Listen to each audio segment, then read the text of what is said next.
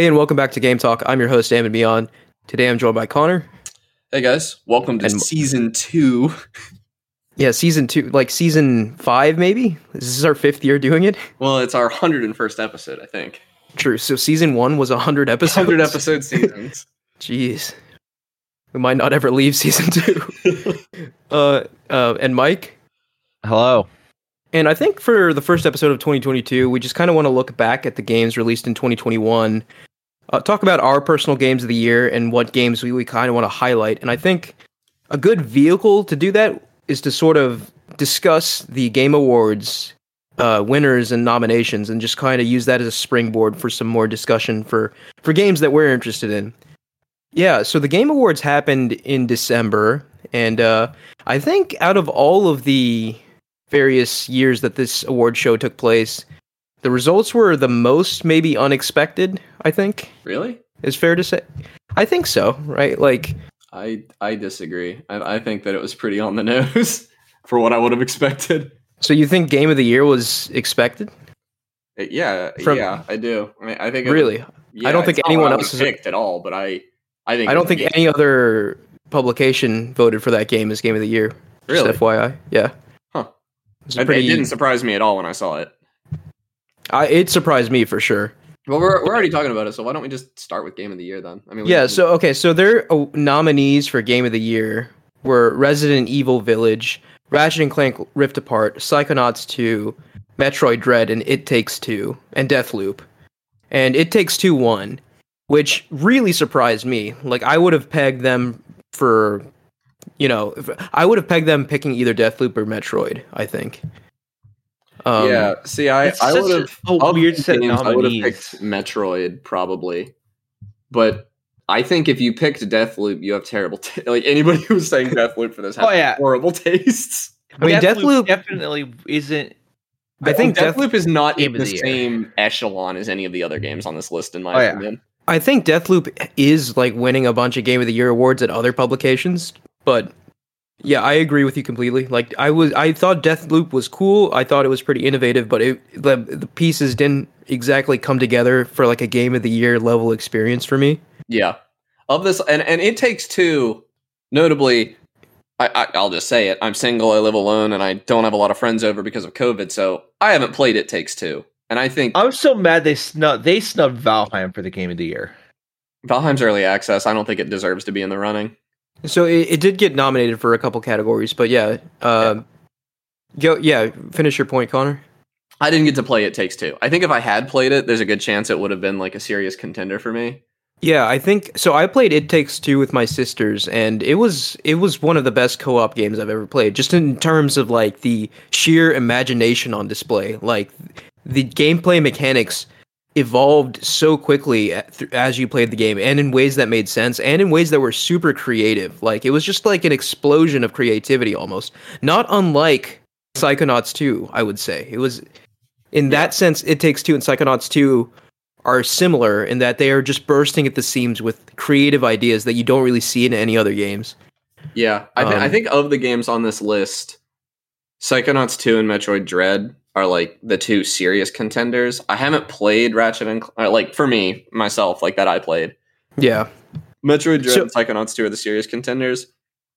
So I this haven't is one of Ratchet and Clank, but I don't think it would have made it for me just because I don't know. I, I looked at a lot about the game and I think it was probably really fun, but it didn't feel game of the year material to me.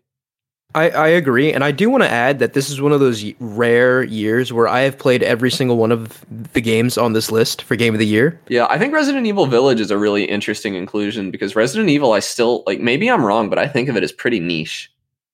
It's it's gotten pretty big, I think, with seven especially. It Yeah. kind of blew up. But uh, yeah, I, I agree with you. I think so. Resident Evil Village, it was a fine horror game. I think it like peaked in the middle of the game. The, like the second half of the game was not as strong as the first half of the game, and it, it was a fine game. Definitely not game of the year though, but I enjoy my time with it. Ratchet and Clank Rift Apart, technical marvel, probably the most beautiful game I've ever played at this point. And but in terms of the game itself, it's just another Ratchet and Clank game, which is a good thing, right? Ratchet and Clank is good, but again, like you said, it's not a game of the year level Yeah, game. I think Psychonauts 2 was fantastic, right? Like Psychonauts 2 is one of the most creative games I've ever played. And I think it is a game of the year level game. And it, I think it is a little disappointing that Psychonauts 2 didn't pick up a single award at this show. Yeah, I that, that seems a little unfair, but I also Psychonauts 2 is kind of a uh, jack of all trades, master of none for me. I feel like. I, I, I would agree with that. Like the platforming isn't like you know isn't something like Mario level or like and like the story isn't like mind blowing, but like I think the thing that stands out about Psychonauts 2 is the same thing that stands out about It Takes Two is just the sheer creativity in like the level design and like the writing. Yeah. Can And I, I think that that alone makes it a game of the year caliber game to me. yeah, and I yeah, I It Takes Two definitely feels like like in the way that movies can feel like Oscar bait kind of. It Takes Two feels like a game of the year game to me. Like like I It- it- I'm impressed that Metroid Dread and Psychonauts 2 even made the the list here. Like even So, though I yeah. think that they're very deserving of it. Like So I, I disagree on Metroid Dread. I'm I'm I totally expected Metroid Dread to win. Like Metroid Dread, I think was a, a shoe in for the winner. Yeah, And, like- Metroid games are still pretty niche. Like Metroid Dread's doing really well, but like I bet it takes two. I bet a lot more people have played it. I think Dread. Metroid Dread is the best selling Metroid game. that's not saying point, much. right? Yeah, it's not saying it is. much. It But, is the best selling Metroid game. But no, uh, just to offer some thoughts on Metroid Dread, would have been totally happy if this game won Game of the Year. This game was incredible. Can I- uh, Can I tell you what this? This isn't my game of the year, but can I tell you what game like and it, and it is up there for me. But what game it's really weird that isn't on this list is Hitman Three. Like dude, Hitman Three honestly probably should have just won everything. Hitman like, Three not even being in the nominees for game of the year. I wonder if it, it came out. I was just looking. I was sort It of was early. release date. It came out January nineteenth. So yeah, that's probably why. Like that's that's the crappy thing about these award shows. Like yeah, Metroid games Dread can had just definitely- come out. Like yeah. games can definitely get forgotten, and games that come out later in the year are definitely there's definitely recency bias. I think. Yeah, I'm a little. No, I mean, Cyberpunk hated was it. a nut. I'm a little surprised 12 minutes isn't on here though. What were you going to say about Cyberpunk? Uh, Cyberpunk was nominated for at least one award, I think. Yeah, it's on here Cyberpunk? somewhere, is on. Was in was that in 2021? Yeah, yeah, I think so. It was. It was in December, oh, mid oh. December of 2020. Of, oh yeah, and the way the yeah, uh, and the way the Game Awards work is is that like December games can make it for next year, which is really Yeah. weird. yeah, because but I it came out after that, last like, year's Game awards. Otherwise, they just wouldn't have a chance. Yeah, Yeah. Their But- year to year basis is based off of like early December to early December of the next year. But yeah, But it's yeah. a little wild that Hitman 3 is not on here. yeah. It's it's Hitman three, but like even I don't know, like maybe like people viewed it as like a third of a larger package, Yeah. right? Which I guess is a little fair, and especially for me though, since I played all three Hitman games at once in one sitting, it like just came off as like a masterpiece to me. Yeah, and But like maybe if you just isolate him Hitman three and compare it to maybe the highs of Hitman one and two, it didn't reach those I for some disagree because people. I, I played them all isolated, and I would say Hitman 3 has the absolute highest peaks of the of the three games. It also has the lowest lows, but it has the highest highs. right? Yeah, the Berlin level, man. That's just Yeah, it, it was Berlin, right? It was Berlin is the the apex predator. Yes, yes. That, that level's God. bonkers. Yeah. It's like one of the best video game levels ever made. Um, but yeah, just so going back to this list, Metroid Dread, yeah, I thought it was an obvious shoe in. Uh, but then again, I don't think like I don't think like a a 2D quote unquote game has ever won Game of the Year, which I don't know. I feel like that says a lot about like mainstream gaming. Yeah, but it does. People, yeah, and, and Um, yeah, you'll, yeah. Once we get into and it, Deathloop, obviously, we've said our piece about Death Loop. I feel like we probably don't like it as much as most people do, but yeah, I do want to give it I credit mean- where, where credit's due. It's it is a very creative game. it's, a just fun. I, I have a feeling everybody that voted for Death Loop didn't finish it, like because uh, Deathloop was extremely good for me until like the last forty five minutes, and then I re- realized that this was a bad game that was terrible, and like. And that's a Yeah. shame. It's not a bad game that's terrible. It's just it, the ending soured the rest of the experience so badly for me. And I've heard that like from so many people that were like singing its praises like a long time ago and like didn't understand why I didn't like it. The, the moment they like actually finished the game, they were suddenly like, "Oh, this was not that good." yeah, it's one of those like it it sucks like because I feel like for any sort of entertainment, almost the ending is the hardest part to nail. and it also the ending ha- has the greatest impact on the overall impression. Yeah, Like it's just the way things work out for like entertainment. Like I'm talking like movies, books, De- whatever. Deathloop does it especially bad though, because I've played games that have mediocre endings, and that's a shame. But like Deathloop's ending retroactively makes the rest of the game worse because it like breaks the promise that the game makes you. Like the, the game is promising to be this like time loop with all this like freedom and everything, and then you realize at the end of the game you actually had no freedom. You were on rails the entire time, and like nothing you did mattered because the game had a script that you had to follow letter for letter. Like it, all of Deathloop has fewer interesting decisions than five minutes in one of Hitman 3's levels.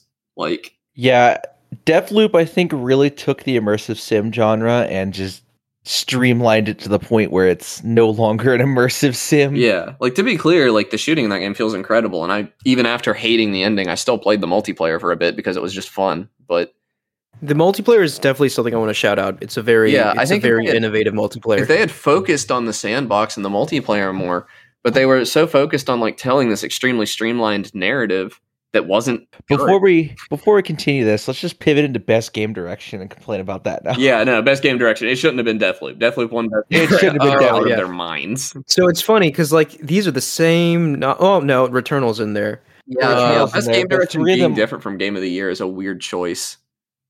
I guess it is. It is a little weird. It's it's. I feel like there's a very small margin of difference there, Yeah, but like there is. I mean, just look at the nominees. like they're basically the same. Yeah. You know. So yeah, wild that Metroid Dread, which like I feel like direction was everything in Metroid Dread. Like yeah, I mean they had nothing else to work with really. Like gameplay and direction was it, right? yeah, Like, and Metroid Dread's I not think- even nominated. The nominees are It Takes Two, Psychonauts 2, Ratchet and Clank, and Returnal. Returnal being on this list is very interesting to me because I didn't expect to see it at the Game Awards at all, and I'm glad to see it there, even though I didn't play it. Yeah, I, I, yeah, we'll, we'll get into Returnal in a minute, but like the winner is Deathloop here, and I guess if you look at it from a perspective of like the innovation, maybe No, there's I a case to be made. absolutely No. disagree. There was nothing innovative about Deathloop. Like, The multiplayer was pretty innovative. no, it wasn't. It was just Dark No. Souls. It was Ah, I literally think- any I think it was done- Prey innovation. I, I I, wouldn't call anything about Deathloop innovative. I think it was just mixing a bunch of ideas that hadn't been mixed before, and that was fine. Okay, Like, so like pure innovation is is very difficult to come by in this industry, but like how many games with a multiplayer like Deathloop can you identify? Like aside from like Dark Souls, I guess. okay, so Doom didn't have it, but it was announced that Doom Eternal was going to have a better version of this, okay. and it just didn't Summer's make it had this? game. Like, it wasn't an yeah. Yeah. Like, the idea was out there. Yeah, I mean, uh, don't get me wrong. I don't want to be f- like, I don't really care, but like, Yeah, I, I do feel just like I want to. Yeah, Yeah. I don't think Deathloop was. Yeah, the one, the one. Well, no, I don't want to get ahead of It ourselves. had name recognition, really. That's that's the Yeah. crux of the Game Awards. That if you're by a big studio, you're gonna have a higher chance of winning awards. So, yeah, but- let's- but let's here's the thing, to so game let- of the year. Let's talk about what our game of the years would be. Well, Like, actually, l- let's just talk about It Takes Two really quick. But like, because like this game, this is not a big game, like you were saying, Mike. Right? Like this is a game Yeah. made by Josef Fares. It's an indie game. Uh, it's it's just a quirky co-op game. it's not a big third person indie game. Yeah, it it's is published yeah, by it's an EA. indie. Yeah, EA backs indies, but like, Yeah. it's- indie. Yeah, and, and and so this game is not like a, a massive action RPG. It's not like a Sony third person action narrative game. It's not an FPS. It's this quirky 2D or not. Uh, it's a quirky 3D co-op platformer, which I think is a pretty unique pick for game of the year.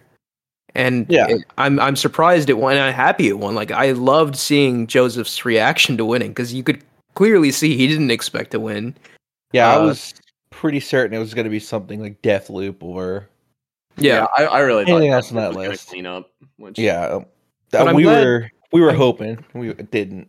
I'm glad It Takes Two got recognized for its achievements because I think you know it's one of the best co-op games ever made. It's a it's it's definitely an achievement, and I All hope right, this let's gets. not forget Hugs is still free on itch.io. Yeah, well, you know, second, it's the second best co-op game ever made, right? and uh, I I hope this gets more eyes on it, right? Because like you know, this isn't the sort of game that the mainstream audiences really so- know about. I think so. Yeah, I think that's all I need to say about game of the year. So I, I I'm happy Let's- it takes two one. Who our winners would be? Like, Yeah. mine- okay. So mine we aren't on all. this list. Like, Well, no, your game of the year is on this list, right? no, Your game of the year isn't Psychonauts. no. My game of the year is probably Inscryption. Oh man, dude, I still gotta play Inscryption. My my the two I'm looking at right now that I'm kind of torn between are Inscryption and Unpacking, and like Unpacking is kind of a tough choice because it's a game I played in a single day, but like I don't know, it'll probably come up again later. But the Inscryption has some serious game of the year chops to it. Like that that is a weird and very good game, and I, I can't say a lot Yeah, about it because I I'm itching very to play that game. It's just my life has been crazy lately, and I haven't been able to do things I want to do. But yeah, Yeah. tell us about Inscryption. Tell uh, Inscryption. Well- it's, it's a card game um, where you're playing against a guy who has like a, a demonic figure that has you trapped in a cabin, and uh, you're essentially playing for your life. And every time, and it's like a roguelike style card game with uh, I like yeah, kind of like Slay the Spire, I guess. Although I liked Inscryption, and I don't care for Slay the Spire. Really? Um, but I think I think what really held me about Inscryption because the roguelike mechanics are not super fleshed out and stuff. What held me about Inscryption is like the other side of the game, which is the escape room, which is that you can get up and look around this cabin and solve some puzzles and like the stuff you do around the cabin affects the card game and some stuff you do in the card game affects the cabin. I just want to say, please uh, try not to spoil too much because I do want to experience this. Yeah, I, game. I think I'm stopping here. Like that's Okay. that's it, and it's the the the narrative around all of it is what's extremely interesting. There's also like a meta narrative, uh, an ARG and stuff that is I think solved at this point, but it's really good. It's a good video game, and that's why I'm calling it maybe my game of the year. It's super fun. Oh, uh, God, I forgot to even say Bowser's Fury. Bowser's Fury is in the running for sure. it's not. uh, Is it anywhere on this list? I don't think so. I- like No. no, Bowser's Fury. It is. was- uh, it's it under got best nominated for family, game. All right, whatever. Okay. Yeah, Super Mario 3D World plus Bowser's Fury was nominated for Best Family Game. Bowser's Fury, I mean, Bowser's Fury felt like playing the future of Mario. That game is insanely good. yeah, I I feel like the next just I haven't played Bowser's Fury yet, but I I think just based off what I hear about it, the next 3D Mario to come out will is going to like kill the game of the year's list, right? Like it's it's just going to be like Extremely likely, yeah. yeah, it's just Nintendo seems to have figured something out here. Yeah, because I, I really do think Bowser's Fury. Which is saying something because 3D Marios are also like already among the best games of all time, so Yeah, but I think Bowser's Fury might beat out Mario Odyssey for me as like in the echelon of 3D Mario games. I know you guys had me scrub it in the uh Mario ranking. the Mario rankings because neither of you played it. Hey Yeah. man, that's just how the cookie crumbles sometimes. It's, it's hard being in a ranking and losing when you're the only one that played half the games, but you know, whatever. you're not ready for that one. I guess not, yeah. Mike, what was your game of the year? Valheim. Valheim? Yeah. 100% solid Valheim. choice. Valheim's Like. I had Valheim's the first survival game I've ever so like much been fun able with to play. Valheim. Yeah, I think it's the first survival game that I put 100 hours in, Goodness. and I still want to play more of it. Well, at least until it up when it updates. Because there There is my only critique is that once you hit the fourth biome, it starts to grind down because there's not a lot to do in the mountains. Not yet. Or like Not yet. yeah. I mean, See, this- the plains are pretty cool, but the mountain is so small, and you're just playing scavenger hunt at that point. See, this is like why I don't want to play early access games. Like I just give it to me when it's done. Like Yeah. cuz I feel like a fully fledged Valheim, like yeah, I could see that being game of the year. Like part of me think yeah I, I agree with that but the problem is like part of the appeal for valheim for me was also like getting in on that cultural ground floor like every yeah, cuz like everyone just started playing it. Yeah. yeah and i like like i'm looking forward to some games right now not because i think the game will be that good but just because i kind of need that right now i need that community Social, yeah. because I, I do hop on games late a lot of the time so it's nice sometimes to just be there and Val- valheim was that for a bit like everybody was playing Yeah. valheim everybody was excited about it and nobody knew anything about the game. So it was Yeah, really nice to just yeah. discover things probably for the first time. it felt good to discover in that game like Yeah. yeah It was just a very pleasant surprise. I didn't get Yeah. very far because Am had never played it with me, for the record. Yeah, I made it pretty much to the end of what's in the game currently. Twice, Wow, give or take. That's a lot of hours in that game. Yeah. Oh, I forgot to mention Yeah. the Forgotten City. God, there's so many good games that came. That out. has been that did get a couple nominations. Yeah, it did, and it deserved. But, every um, one of them, that game, uh, it's another game. So it, it much like Deathloop. Actually, it's a lot. It's a lot like Deathloop, uh, considering it's you know it's another game with a time loop and like, so it, it's another game with a time loop that you know has a pretty lame ending. But the Forgotten City is a much better video game than Deathloop is, uh, narratively speaking, at least. I'm telling you, man, endings are just tough to figure out. Apparently, I think the yeah, the Forgotten City. I could have written a better ending. I think. Uh, they. I. I, I don't want to say it because I do recommend everyone play the Forgotten City. So I don't want to spoil the ending because it's not so bad that it retroactively makes the rest of the game worse. It really Yeah, is I- just kind of a lame couple of minutes. that is another game I plan on playing. It's Um, only, yeah, I I beat I got all four endings in three hours and eleven minutes. So like it's not a it's not a long Oh wow. one. Okay.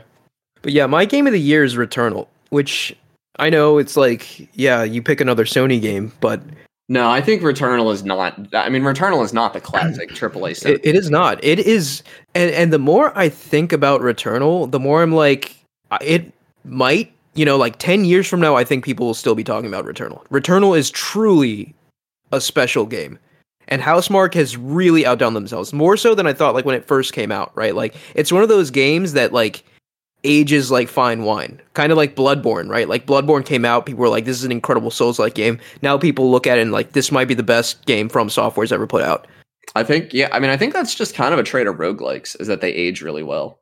Yeah, maybe that is Yeah. true. Yeah. Like, I really, yeah, like Returnal's kind of put you on a roguelike path. Returnal and Slay the Spire and Hades, and I, I appreciate it because I just love roguelikes, and I don't have a lot. I mean, people still play Binding of Isaac. yeah, we're gonna talk about that later. That's that's But gonna be my games just- I've been playing. But it's like the ultra oppressive atmosphere of you know like a bloodborne or a souls like game is in is in returnal it also has a very cryptic story that can be interpreted many ways and like some of the interpretations get very very dark yeah, uh, I really want to play this game. Like if I if I had a PS5, it's probably It's- like top of my. and it list. is one of those games where like i love this game but i can't you know like it's gonna be a while before i play it again just because like it it plays like a dream like the gameplay is sublime it's perfect quite Yeah. frankly but the this like the atmosphere is so oppressive it just kind of drains you you know like and i know that doesn't sound appealing but like it is kind of marvelous that a video game can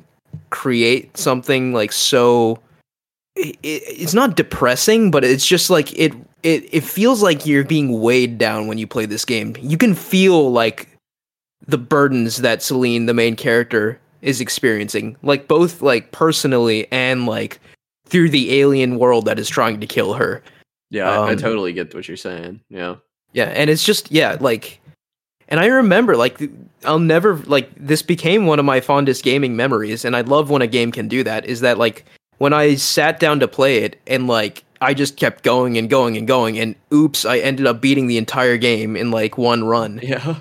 And it just like and I was up to like 5 a.m. doing this and I'd work the next day. I didn't care. You know, like I just had to keep playing it. Yeah. Um and and for a game to be able to do that to me in 2021 shows that the spark is still there you know like like i don't know. Like i think it, it's a positive sign that games can still do that to me even you know with how old i am now and not like as a kid where that would happen like every other week almost you know? Like it's it's becomes it becomes harder to impress you as you become older i think just because you've experienced like so many things. But you know returnal made me feel like a kid again because i hadn't experienced anything like it before Yeah, I Um, uh yeah, I definitely think it it's more roguelikey than like Hades is. And I think I don't it Yeah, makes me I- think you'd like more roguelikes is, is what it, makes me It think. is because like Hades, you get like permanent buffs. Yeah, and I you you'll remember me saying that that was like part of the reason I didn't care for Hades too much. Yeah. Like I'm not going to knock it too much because I love an entry level game into roguelikes because that didn't really exist before Hades in my opinion. But yeah, like Returnal in particular was absolutely brutal to the point where like I think it turned off a lot of people who would have played it otherwise because it would be because if you recall there was no saving Yeah, in that no game. saving, which I think There is uh, now actually. just- yeah, I think saving in a roguelike is a good thing. Most of the roguelikes I Yeah. really like have the ability to walk because like you're not adding to the difficulty of your game by not letting me go go to the store when I need to. Yeah. I mean, like like I said, I beat so like on the run where I finally beat Returnal, like it was like just one like 15 hour session continuous. It was like ridiculous. But like uh yeah, like a normal person definitely needs to like not play for dozens of hours straight, you know? Yeah. But I'm I'm glad that's finally in the game, and I hope that like Returnal gets some sort of like expansion update or something. I know it's sort of unlikely with how I guess the story wraps up, but like I think this is a game that Didn't stop Binding of Isaac. yeah yeah I, I think this is a game that could I I- would be fine with Housemarque just adding to Returnal for now until like you know the end of like the 2020s Yeah, like straight are up good like games to just add content to. They they get they have good bones typically, you know, and like But I, I do think that uh, them being a Sony first party studio now, they would be encouraged to make a sequel to Returnal because it's not exactly like a games as a service or anything like that, which is more monetizable Is- when you add stuff onto it. So is there any possibility of a PC port of this game? Like I think I think it's pretty likely. Okay, because I really want to play it, and I, oh my god, God of War comes out soon. That's unrelated, but um, I uh, Yeah, I think- I really want to play Returnal, but I don't see myself buying a PS5 anytime soon. I think people are going to go crazy over God of War on PC. Like I think the sales are going to be stupendous, and I think Sony's going to be like, okay, Yeah, PC I mean, I'm gonna buy audience-. PC I- audience wants our games. Let's get our games to them. And you know, their acquisition of I guess what was it, Google. Nixxes or whatever. yeah, Nexus, yeah. Yeah, that that's indicative of like yeah, most things are coming to PC. So, uh, So- but yeah, Returnal is my game of the year for 2021. So let's skip. I don't. I don't want to have the best game direction discussion. I don't think because like I don't know. We talked about it a little. I don't have a pick for best game direction because that's such a nebulous thing. Yeah, right? yeah. I I don't know. I would I would pick Returnal just because the atmosphere and the gameplay and how all that ties together and the story just worked for me. But like again, like I don't know if that e- equates to direction. Yeah, I'm inclined to pick Psychonauts 2, just because it's interesting that they were able to pick up a game 10, 15 years later and like modernize it while also keeping the like the feel of the original in a meaningful way. Yeah. But like, it's such a nebulous category. Uh, do you have one, Mike? Uh, for best game direction, not really. Okay. Yeah. It's it's tough. Let's, let's do best narrative though, because that's one I care about. Best narrative, probably S- Psychonauts 2, I would say. Psychonauts 2 is a good pick. I am gonna go unpacking for this one, which is a weird choice. No, I mean like uh, based off everything I hear about the game, it's that's what it is. It's just like a narrative while you unpack boxes, and the narrative is really good. Yeah, it's the delivery of the narrative for me because there's there's no there's no dialogue, there's no text. Like you get a little bit of text under a picture describing like how she felt living in this place, and it's like one sentence. But like the way they deliver a narrative based on like what object she chooses to keep and what she gets rid of, and like how much effort it is to move into a house, like it really impacted me. It made me f- Yeah. it made me feel a lot of things, and I think that that I don't know. It's not a game that I see like shaking the industry or anything. It's just a really good game. Yeah, I, I do want to give some shout outs here. Like, uh, Life is Strange True Colors, I've started it. I've barely progressed at all in it, but like, if it's anything like the previous two Life is Strange games, I expect a very good story there. Probably extremely good. Yeah. So uh, I'm looking forward to finally playing that. I'm also playing currently, but I will not talk about this week because I'm working through it. I'm playing Marvel's Guardians of the Galaxy, and I'm pleasantly surprised by the story. Um, and I I could see this, and it is the winner here for um, for this list. But I, I don't even think I'm halfway through the game, and it's just like uh, it, it's doing a weird thing where this game is making me care about the Guardians of the Galaxy like a lot despite them not being the MCU versions. Cuz like when I started this game I was just like okay who are these like bargain bin guardians? Like I I care about the MCU ones cuz I love those movies. But I'm like, you know, 40% of the way through this game. I care a lot about these characters now. So uh, they're doing something right. So I'm looking forward to completing this game and sharing my final thoughts with you guys. But yeah, I might have to watch a let's play of that one or something because I don't really want to play it. I don't think. What I will say about the gameplay too, and again, I'm still relatively early, is that it starts out fairly like brain dead, right? Like you're just kind of holding a button, but complexity complexity gets added over time. Yeah. Uh, and you can kind of do like the Mass Effect thing where you can gain abilities for your guardians and then you can like command them and tell them where to use them and like Peter gets different kinds of like ammo and weaponry too and so like the the combat gets better from what they've shown in the yeah, yeah. trailers. The, the thing that made me more interested is that like I, I kind of heard you could basically turn the combat off and just play the story, yeah, there's like lots of accessibility options for this game. which so I think, is you, excellent. I Yeah. think you can you can do that actually. So that's probably what I would do if I played it because I just would Yeah, get through I- it. and I don't want to I don't want to hang on this too long because I will talk about it later. But at least at this point, like this is definitely a triple A game, but it's lacking some some of like uh you know like I guess some polish, right? It is a little bit janky. Like it looks really good and it it plays fine, but like it's just it feels like it could have used a few more months in the tank just to like polish some stuff, if that makes sense. But um I guess that's all I'll say about it for now. We'll, we'll revisit that at a later date. Uh, did you have one, Mike, for best narrative? Not really. Okay. Mike doesn't play games with narratives, really. Yeah, that'd be too pretentious. Yeah. Too pretentious having no, a I story. play games with narratives. I just had, didn't play a lot of narrative focused games this year yeah, or last year. yeah. Valheim really doesn't. Yeah. Yeah, Valheim is the own na- the narratives we create. I don't know. You didn't hate the narrative in Ace Combat, did you? Oh no, I love the narrative in Ace Combat. Yeah. That's part of the charm of it. or did and that Project come out this year? Wingman's narrative. Project uh, Ace Combat was two years ago. Oh wow. Okay. Time is an illusion. So. Yeah. So let's talk best art direction. Uh, Deathloop won this one. I don't know if I agree with that. I so this is the only category I think Deathloop. I don't agree with it. I would have picked Psychonauts 2, which was a nominee here, or Ratchet and Clank. I think both of those are contenders, but Psychonauts 2 is definitely mine. Yeah, Psy- Psychonauts 2 is a gorgeous game just because of, again, the sheer creativity of the visuals. But Ratchet and Clank is just one of those games, like, I hate to say it, but, like, the graphics are just so freaking good. Yeah, Like, it's just like a marvel to be- behold. It's just like, yeah. The the way, yeah, I I pick uh I pick Psychonauts 2 because the art direction is like the way that the art in the uh in the levels where the levels are inside someone's mind, like that the art tells a story in such a meaningful way in Psychonauts that like it's no it's no contest for me that that game is the best art direction. Yeah, I don't know if I have strong feelings on this one. Like, I think a lot of games uh, are worthy of this award. I don't know about the Artful Escape. I don't think I've even heard of this game before. I don't know. Uh, me you guys have- which is weird because I keep an eye on Annapurna, but Yeah. Uh, I will say though that Kena Bridge of Spirits is a gorgeous game, and it's not because of like the fidelity of the graphics or anything. The art style is very.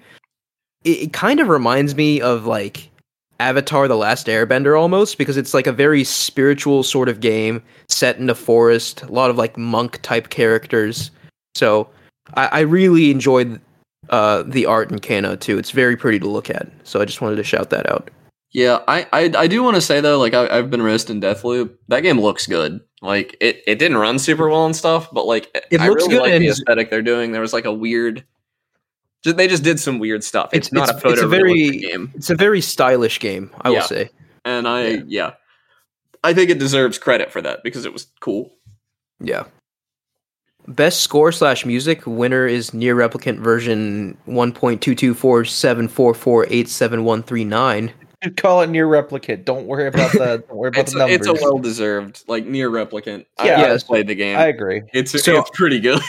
It's, I I haven't- haven't finished it, but that game sounds very good. I have yet to play the NieR games, but I have not heard the end of the soundtrack for these games, so oh I my will god, just NieR Automata. NieR Yeah, Automata is more memorable to me than Replicant, but NieR Replicant sounds really good. all that to say is like I don't even want to argue this because I know like it's probably really good. so yeah, Guardians of the Galaxy being on this list. that's kind of a cheat. yeah, think, right. because That's it's what I was- just a bunch of, like- saying. that's a weird it's just- pick. It's just a bunch of like '80s music.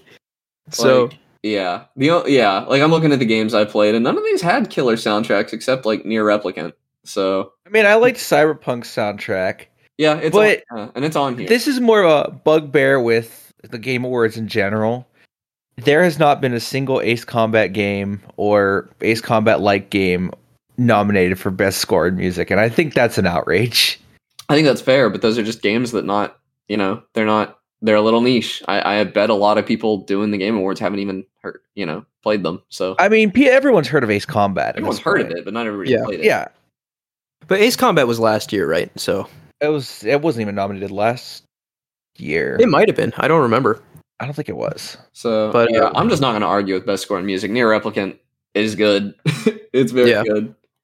Best audio design, Forza Horizon 5 wins. I could see that, honestly. I, I so like I don't like cars or anything or racing games really, but just on visuals and like sat how satisfying the visuals and audio were alone, I spent Yeah. a bit of time in Forza Horizon 5. So like that's a well deserved win in my opinion. So- so I had a little I had like Game Pass for a few days and I tried out Forza Horizon 5 and let me tell you, I I'm the same as you Connor, don't care at all about cars, could Yeah. care less. it's a fun That game. intro is one of the is, is Yes. just oh my god. I, when I played that intro, I was like, "Oh my god, is this what this game is like?" And the answer is no. The, the intro answer is very different from the you, entire you know what what what's hilarious is like I played the intro I was like this is like one of the best racing game experiences I've ever had in my life. Yeah. And then I kept playing and I was like this is This is Anus. exactly like every other racing game I've ever and then I you know what I did? I looked up how to delete my cloud Xbox save. so you can play the intro. So I, I just play the intro over and over again. Dude, that's fair. So, that like- intro is bonkers. It's so good, but they really couldn't keep it up. But uh, that said, the game outside of the intro is still fun. It's just nowhere near as good as that intro. Which J- is just yeah, that in that that intro that is might like be- Uncharted level crazy. yeah. It's so that good. intro is like straight up like one of the best game intros. Like There, there are it's- it's brief moments so where it gets stuff similar to that intro, but they're few and far between. Like it, it was kind of weird, like that they opened with that because it was so different from the rest of the game. But the, the game is very good. Yeah. Best audio design, Deathloop. I don't Yeah, I don't remember it. Sorry, what were you gonna say? I was just saying I got no argument with Forza Horizon Five. Deathloop definitely. Yeah. I mean it was good, but it was just a shooter. It didn't sound Yeah. incredible. The one the one that's not on here is Halo. Sounds pretty good. Halo Infinite. It- oh, one thing I do want to say, Returnal, like the 3D audio in that game is phenomenal. Yeah. And uh that is only something you can experience if you, you know, try it. Yeah. But, yeah. uh, yeah. I think I think Returnal gets hurt a little bit by just being on the PS5. I, Yeah. yeah. I think I agree with that. Uh, Resident Evil Village. I mean, like it was okay. Like horror games, I think by design have to good have good audio design because audio is a big part of like the horror. yeah. And I'm thinking, especially, have either of you played Resident Evil Village? No, I I hated seven so much that I didn't bother. Okay, so there's a section in this game that, like, if ever if this game is like maybe like a I don't know a four or five out of ten on the horror scale, there's this one section in this game that is like an eleven. Is it the baby? Yeah, it's the baby. That's scary. I've seen. it. and the audio for that is is just mind blowing. Like if we were just scoring based off that section, Resident Evil would win easily Yeah. this category because like that that one section made me crap myself, dude. Like I I kid you not, like I was just. I was hor- I was terrified. like I was scared for my life playing this game during that section, and it didn't reach those highs again after that. But my god, that was just Yeah. that was tough. um, So okay. best performance. We want to move on to that. Uh, do we?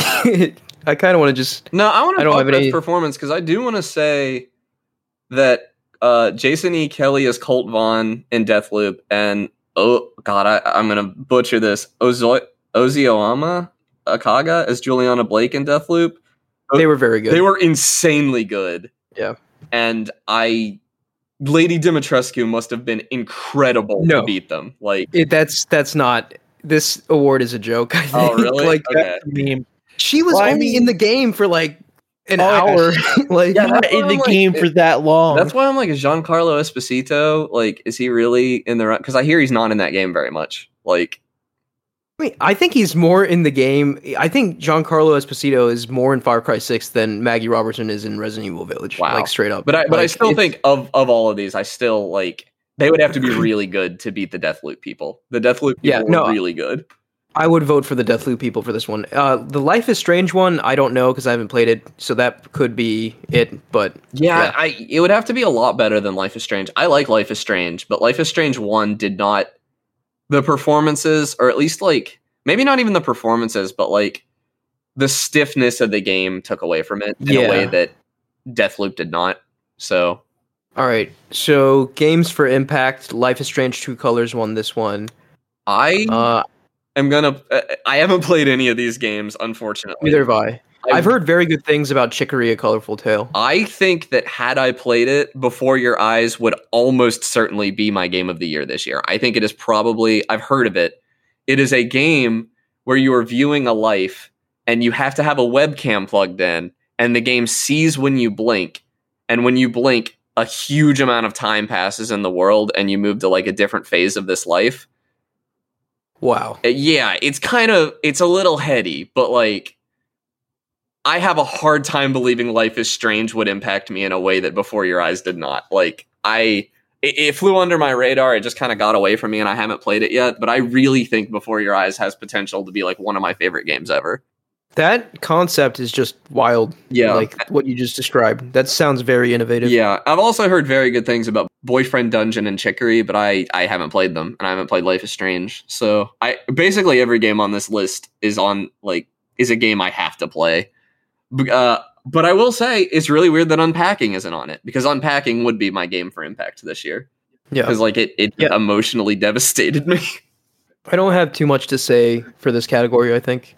Mike, Should we move? Yeah, Mike, do you have anything? No, I have no strong opinion. you've not been impacted. Yeah, no, I'm now I'm never impacted anymore. That's okay.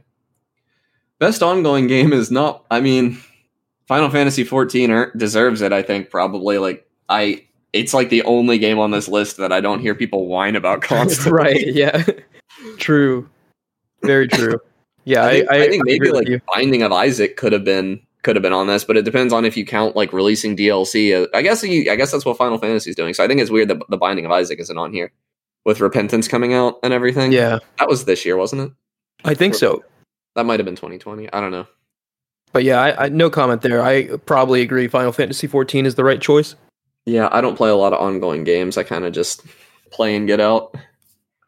So best indie game. I bet you have some beef with this, Connor. I haven't played Kena Bridge of Spirits. Putting 12 minutes on this list is like spitting in my face. That game was so bad.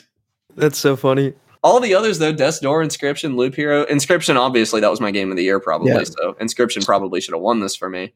I have purchased Death's Door during like a like a sale or whatever, and I do plan on playing it because I've heard very good things about Death's Door. I, oh, Wait, I I'm thought you liked point out that 12 Three of these games are Devolver. Like Devolver nails it on. No, no, he, Con- Connor hates 12 minutes. Mike, he ranted about it Right. on this show. Who did I talk to that liked 12 minutes? I so I was like back and forth on 12 minutes, but like it's a bad video game. Like it's so bad. It it's the story, But is it's got, so, you know, so bad. James it- the story's, McAvoy all or whatever. All that's there. Does it have James McAvoy? Is that the one? Yeah, yeah, McAvoy. Yeah, he McAvoy. plays the he plays the main character. Daisy Ridley plays your is it fiance or wife? I can't remember. I think it's wife. And then um Green Goblin, uh Willem Dafoe plays the uh the guy that comes in and kills you. That's a lot of star power for an indie game. That's also the entire cast of the game. I'm pretty sure that's everybody.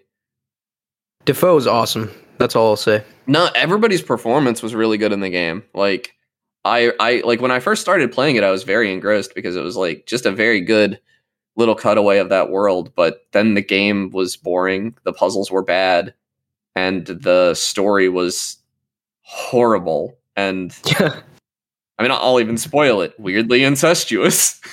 oh, I don't think I want that. yeah, it's it's a bad game. Very few things can make incest, you know, work. Yeah, Cloud Nine, pretty good play, very incestuous. I was gonna. The only thing that came to mind was Game of Thrones to me. Oh, yeah. But like, yeah. Let's move away from this. yeah, Um, Inscryption wins best indie game. Sorry. About so Inscryption, I very much look forward to playing, and I am expecting really good things. Loop Hero, I have played recently, and I really enjoyed. Yeah, Loop Hero. Um, I will say, I've played a good chunk, probably more than half of Kena Bridge of Spirits, and I'm very impressed by it. And so I don't have any arguments with with this selection, but I feel like Inscryption might be able to change my mind. I, I think it would. I think Inscryption. I think the people who don't like Inscryption probably did not beat the first section of it because the game. Changes. I- I'm not even going to say it changes because it's the same core game throughout, but like, it just. I, I can't say anything. I'm just going to say, like, if you Yeah, play okay. Inscryption, you need to play it until you roll credits. And if you stop before then, you don't get to talk about it.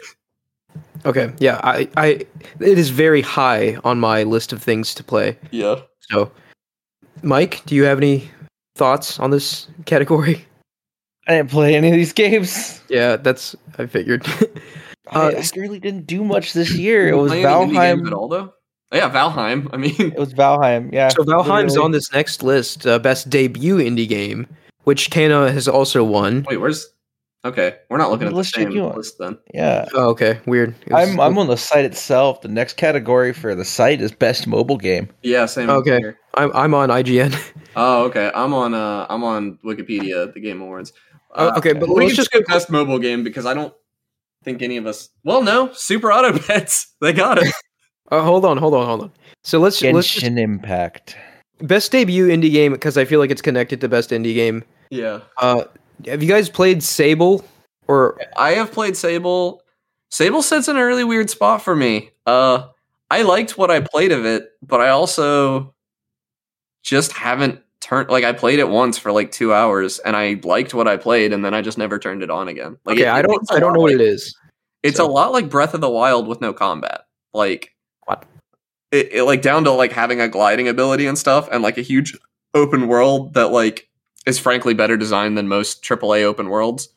It sounds like Genshin Impact. no, it's it's not like Genshin Impact at all. It's it's a good game, which like I don't know, I don't know how to describe. It's like it's a scenery game. Like you're you're going around this world, and it's it's about this girl named Sable and her culture. Like you you reach a certain age, you put on a mask, and you can you get a magical ability to like float in a bubble, and that's your glide ability. And I think it's called the gliding or something is the journey she goes on and it's a journey it's a very culturally important journey of self-discovery where you go out and you figure out what mask you're going to wear for the rest of your life Interesting. Okay. and i think it's a really meaningful game for the people that finished it but i just didn't i i had a hard time it didn't stick the hooks in me like i wanted it to i haven't finished it i think if i did finish it i'd really like it but Yeah. So Sable was on this list, Artful Escape, Forgotten City, Valheim, and Kena. And uh, I feel like these are all mostly very strong games. Uh, Yeah. obviously, Mike's pick would be Valheim, but I mean, Valheim really did a lot to the survival genre. I will say another thing that impressed me about Kena was that this was this studio's first video game. yeah that's This- wild 'Cause I've and it looks like it the looks way it does. yeah It, it's because like they, I think they have like like lots of like traditional animators on their team that are, like are accustomed to making like movies, and they uh, were able to pull off some really nice animation for for Kena. yeah So I mean, I'm looking forward to what they do next if this was their first game. So Yeah, Kudos the to the- these people. Being I forgot that that was their first game because that started as a Skyrim mod. yeah, That's yeah, the Forgotten City is really good. I think the next thing they do is going to be crazy. Yeah. All right, so best mobile game. Yeah, so It's I will. Super Auto Pets, right? Like, It's got to be Super Auto Pets. like as, as Northernlion would argue, Super Auto Pets is actually straight up just game of the year. Yeah. I don't know if I'd agree with that, but yeah. So I wouldn't, you know, I didn't, you know, when 2021 happened, I wouldn't have c- thought that I would have been addicted to a mobile game, much less like a mobile game that isn't like predatory, right?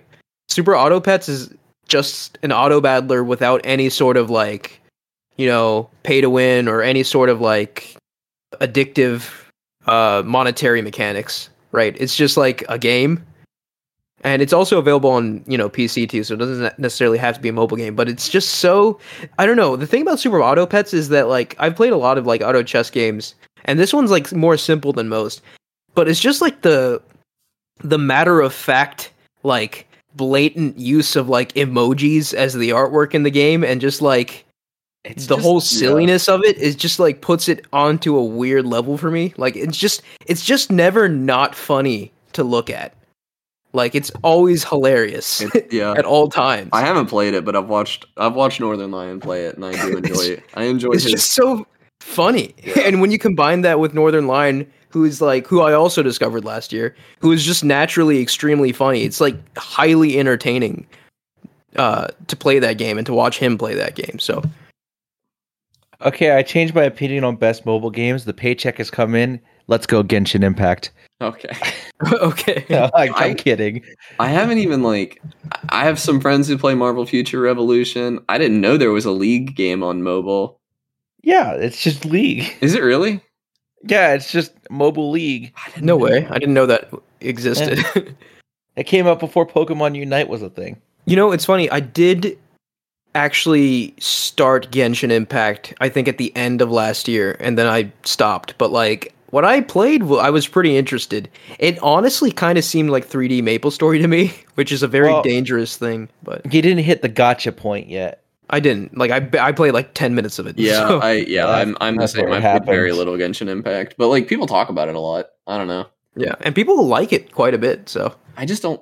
I mean, it is literally a mobile game, I guess, but I don't think of it as one because like I played it on PS4.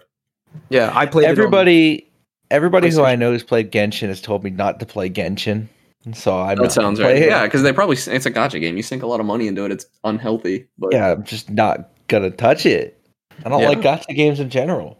well, All right, let's, let's- not talk about. I mean, we don't play mobile games a whole lot. So maybe- yeah, best I mean. I could talk about support is- Pokemon Unite, but uh, Pokemon Unite's Do you like an it? okay MOBA. Yeah, It's Oh, okay. It's kind of what I've heard. I remember when Pokemon Unite first came out, I was over the moon. I thought it was fantastic, and I just sort of like it fizzled out after like a week for me. But like I Yeah, still think it's it's- such a neat idea. There's a lot of Pokemon stuff that's just fizzled out recently. Like, Yeah, I think the, the the bad part about Pokemon Unite is that the entire game flow revolves around one thing.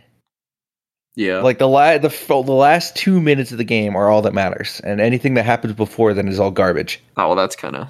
I don't all understand what you're garbage saying, time. but that sounds lame. Because like there's Well, a big comeback Yeah, you get double points at- Mm, in the last two. yeah, if you catch the golden snitch, you get 150 points, and the rest of the game doesn't matter. Yeah, pretty much. That's good game design. Um, best community can- support. Uh, this one went to Final Fantasy 14, and again, I have a hard time disputing that, yeah, I don't want to dispute that. especially because like a lot of these other ones, I feel like they got nominated because they, in a literal sense, have community support. But like when I when I again when I look at these subreddits, like the Destiny 2 subreddit doesn't like Destiny 2, the Apex Legends subreddit doesn't like Apex Legends. Fortnite, I don't even know how to talk about that game Is Fortnite's audience even like old enough to, to And is have a Fortnite community? even a game anymore? Like yeah, it's Are we it's a s- platform, but but at this point, it's a platform now. No Man's Sky is an interesting inclusion on this list, and I don't really know what happened to No Man's Sky in 2021, but it was probably good because Hello oh, it got its it got a Mass Effect crossover. that's pretty cool. That is very. It was very cool. I now have the Normandy of No Man's Sky. I don't even play No Man's Sky. That is pretty neat. Uh, yeah, no disputes there. yeah. Best AR VR. Uh, Resident Hey, Evil there's 4 Hitman. won this one. That's really cool. I haven't played it, but Resident Evil 4 being in VR is really cool from what I've heard. Yeah, I I, I agree. Hitman. uh, The other the other uh, nominations are Hitman Three, I Expect You to Die too by uh, friend of the show Schell Games, which is Ah, bonkers that they're on here. I love Schell Games, and I Expect You to Die is one of my favorite VR games. I have not played the sequel yet. Uh, Lone Echo Two and Sniper Elite VR. I I think if it were me, I Expect You to Die Two probably would have won if it's as good as the first one. Uh, have not played Resident Evil 4 though, so kind of hard to say. I have not either, but you know, this is just one of those. Resident Evil Four is one of those legendary video games. yeah, Uh, so I don't think Hitman 3 really stood a chance here, and it makes me mad that this is the only Hitman 3 mention on this list. But I don't think Hitman 3 really stood a chance because it's not really a VR game, right? It was kind of like it's not. I mean, you can you can play it in VR and it's fine, but the the actual experience is, I think, way better. So yeah. Uh, next up, innovation. Or yeah, I don't. Yeah, you got into VR this year, didn't you, Mike? Do you have any disputes here? No, Okay, because I didn't really play VR a whole lot this year, honestly. I played a good bit of VR this year, but I didn't play any of the, yeah, the games that were stuff. nominated. Yeah, Yeah, I went through the backlog, which is and by the backlog, I mean I just a played VTOL VR. It's a good backlog. Uh, innovation and accessibility. This one went to Forza Horizon 5, which I think is the obvious choice. I think Forza Horizon 5 It's also presented by Chevrolet. cool. Yeah. Does doesn't have that on my list, but Forza Horizon 5, you can just make the cars slower. Like and like Yeah, so this one's.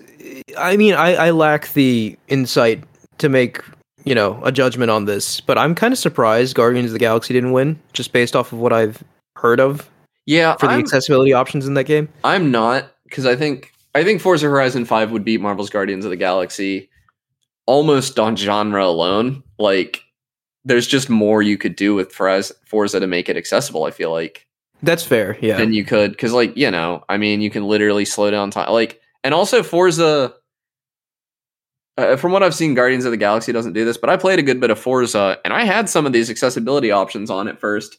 And I was playing, and the game was like, "Hey, you're winning really easily. Do you want us to make this a little harder?"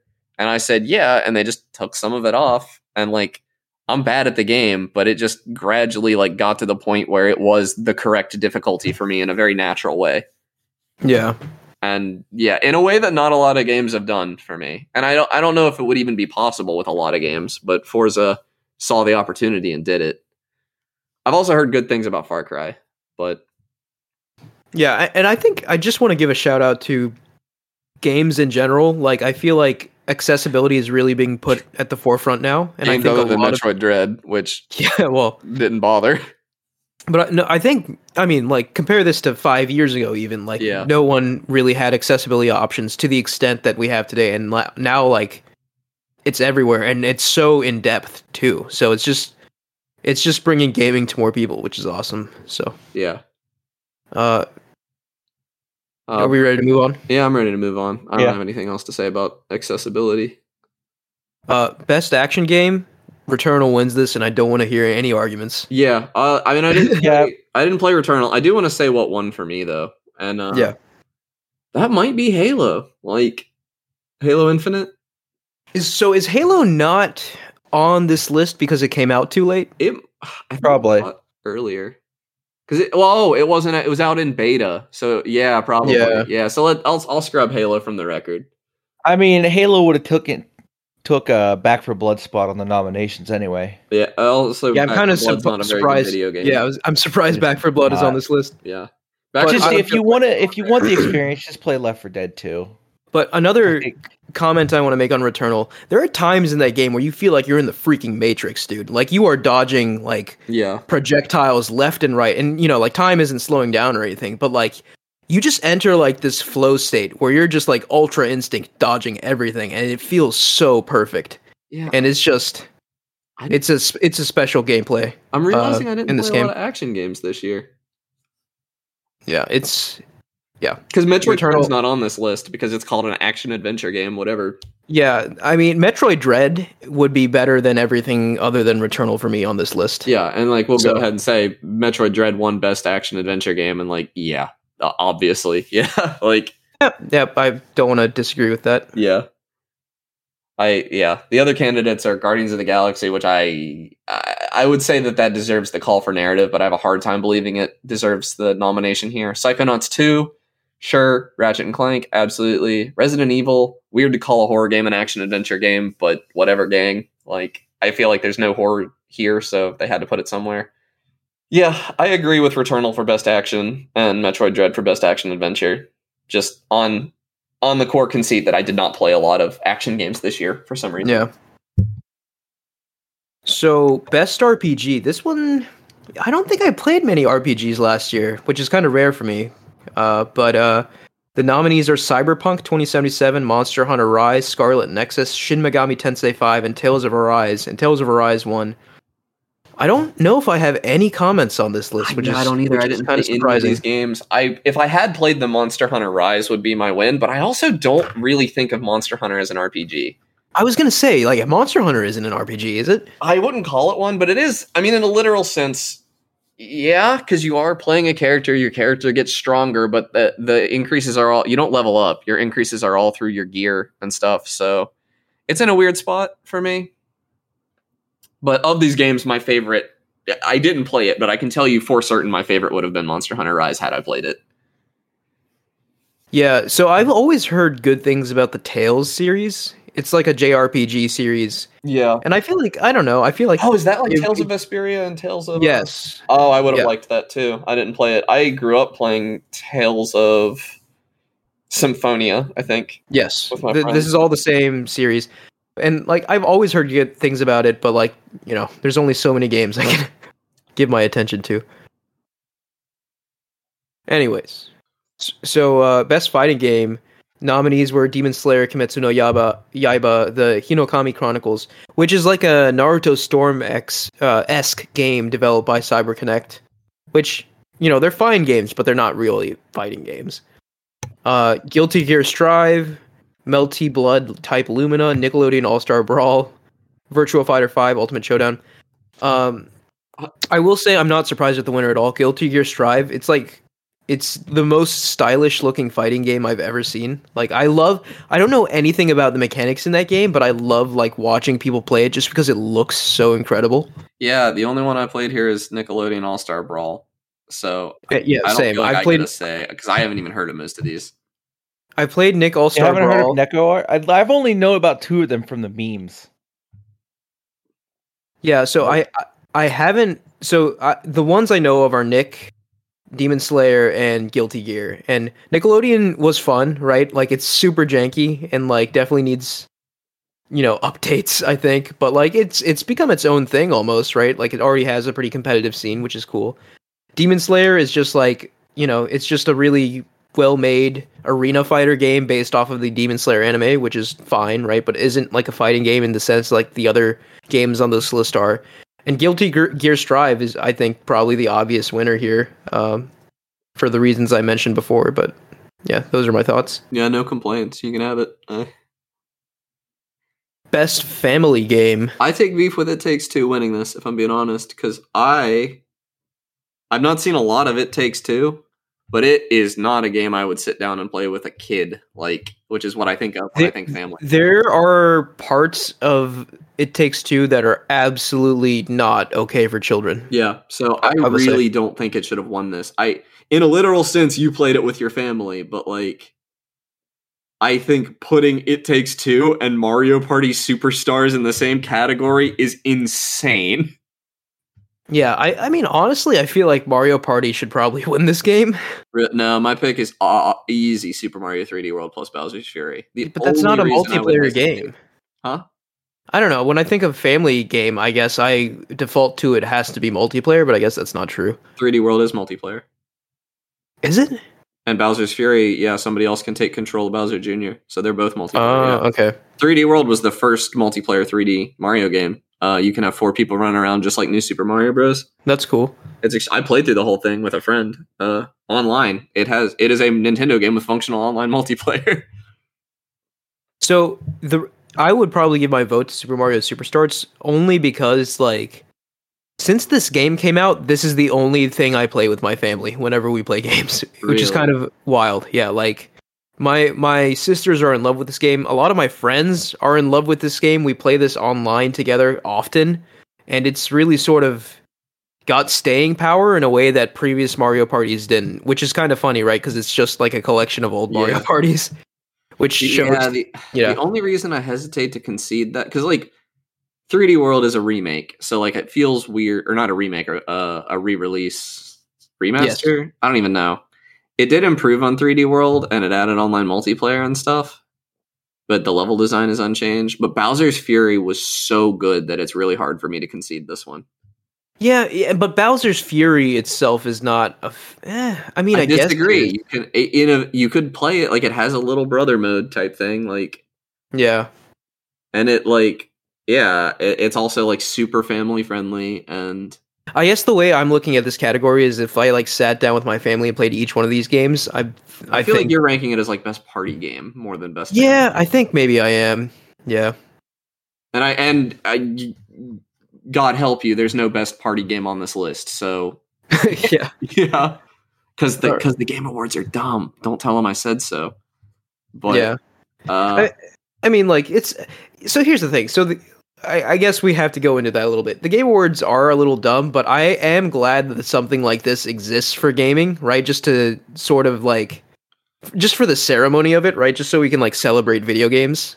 yeah, I just yeah yeah I agree with you to an extent. I do just wish somebody with some actual tastes was involved in it. But Yeah, I mean, like it's tough because like Geoff Keighley, he's he, he has like a panel of judges, and they're like a global panel, like from all. yeah, no, it, it very much like the Oscars is like limited by the panel. Like Yeah, I don't know what the solution to that is. Maybe like open it up to more people or something. But yeah, yeah, because I wouldn't want it open to democracy or whatever. Like I mean, there is like a user mode, like a user, like a yeah fan vote or whatever too. So yeah, and I I'm pretty sure Halo Infinite won the fan vote or something. Yeah, see that's the thing. Like the fan vote is going to be so much more reliant on like recency bias and stuff. Yeah. So I don't know. It is kind of a compromise, but Yeah, I just I'm, uh, you know, it's it's it's my god-given task to complain about this just like people who care about movies whine about the Oscars every year. yeah. It's just what you do. Okay, so moving on, and I think we should pick up the pace a little bit. Yeah, best Um, sports racing game, Forza Horizon 5. Yup. yeah, no, Nothing no matters. reason to dispute that at all. Uh, okay. I, mean, I don't even care enough about sports games. Yeah, like there was one other like there was one on Game Pass that I liked. Can't remember if it came out this year. I'm not going to complain too much, but it was about riding a bike down a hill, and I forget what it was called. So I think this next category is actually kind of interesting. Best sim slash strategy game. Age of Empires 4 has won this game. But some of the nominees: Humankind, Inscryption, Microsoft Flight Simulator.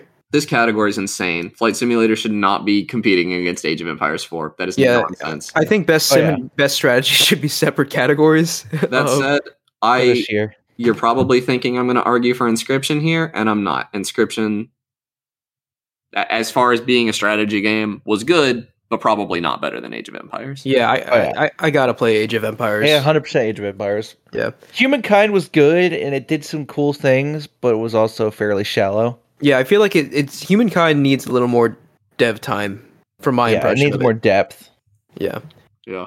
Best multiplayer game. Okay. Uh God. Back for Back 4 Blood, It Takes Two, Knockout City, Monster Hunter Rise, New World, Valheim. Interesting that New World is on here. I've always I've heard good things about New World, Amazon's MMO. You've Yeah. heard Uh, good things? I, I, I, have I've heard, heard, I've heard everything from every category. I, I do, have it's heard interesting that Deathloop was not nominated things. here. Yeah, that is interesting. That's strange. Very Um, strange. Valheim was nominated. I'll take it. Yeah, I'm not inclined to complain about It Takes Two. I will say, like, if Super Mario 3D World was allowed in Family Game, even though it's a remake, I would definitely put it as a candidate here because that game's multiplayer is hilarious. Yeah. And then I- I'm I mean- also again like, am I allowed to talk about Halo Infinite here? Because if I am, Halo Infinite wins for me. That multiplayer. Yeah, I think we have to I think we have to count it, right? Because it came out in 2021, right? Like Yeah. we don't have to adhere to their So Halo Infinite definitely wins best multiplayer game for me. That that multiplayer is sublime. It is so good. the Halo Infinite multiplayer from what I have played, I enjoyed a lot. Um, I do see the case for It Takes Two just for it being such an innovative co-op game, but like when I think of a multiplayer game, I don't know if I think of like a, co-op a and two-player multiplayer are co-op two game. different things in my mind. Yeah, Like, yeah.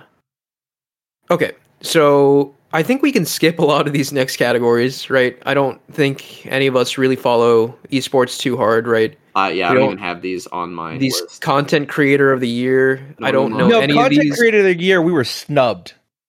Yeah, we should have won content creator of We the should year. have won. oh, you're right. Um, I didn't even think of us. Yeah. Um.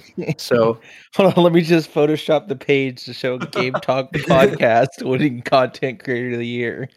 the only reason I know who Dream is be- is because of the memes of, Yeah, because he's that cheater. Donkey made uh, on the on this creator. But uh, yeah, we're gonna skip all the esports stuff just because we have no expertise there, and go to this final category here: most anticipated game, and the nominees are Elden Ring, God of War, Ragnarok, for Horizon Forbidden West.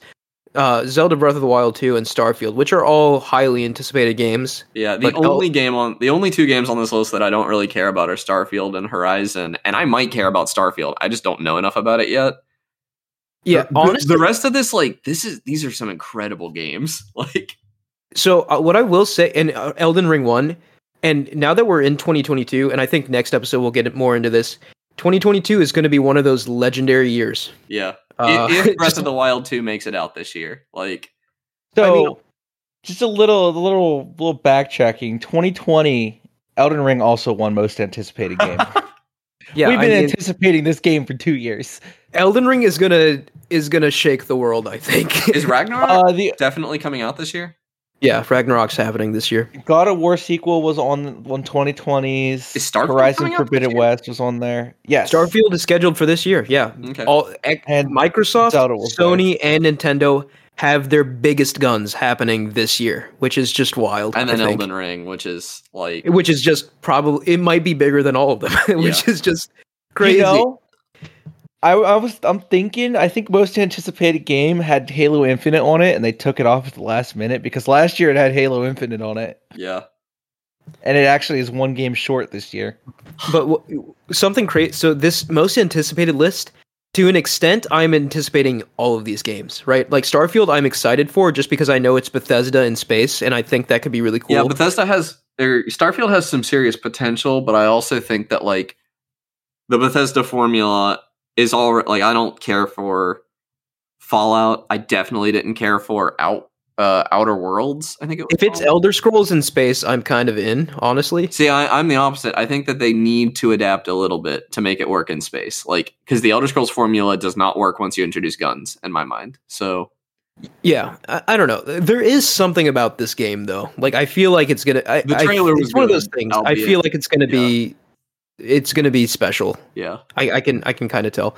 And also, so just to go through this list, Breath of the Wild, two. I don't really even need to justify why I'm excited for that.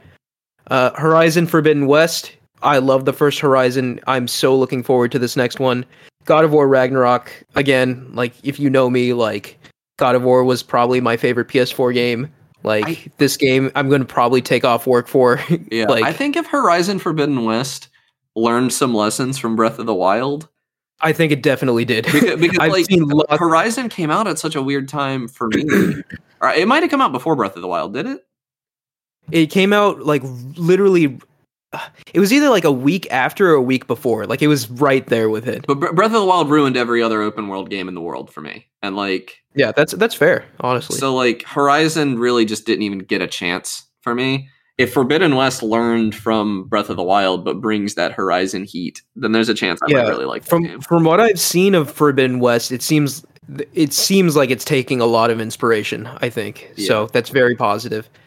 Uh, which it should honestly, like any open world game released after Breath of the Wild, should take inspiration. I think Yeah. to some inspiration at least. You don't have to copy paste, but uh, and obviously Elden Ring, uh, which will probably be not. I don't want to make wild guesses here, but I'm gonna say it's it has the potential to be Miyazaki's like magnum opus, It's which is be a good video. game. wild Yeah. to say because like this man has already created, you know, games of the generation level games. I could see before. myself taking off work for Elden Ring. Like, Yeah. Oh my god. Yeah, you know, for me, it's going to be wild because Forbidden West comes out, and then I think the following week, or maybe later that week, Elden Ring comes out. so like, I mean, it's gonna be like pretty packed for me because I'll be playing God of War comes out on PC like a week from today. Or no, it comes out on Friday, I think.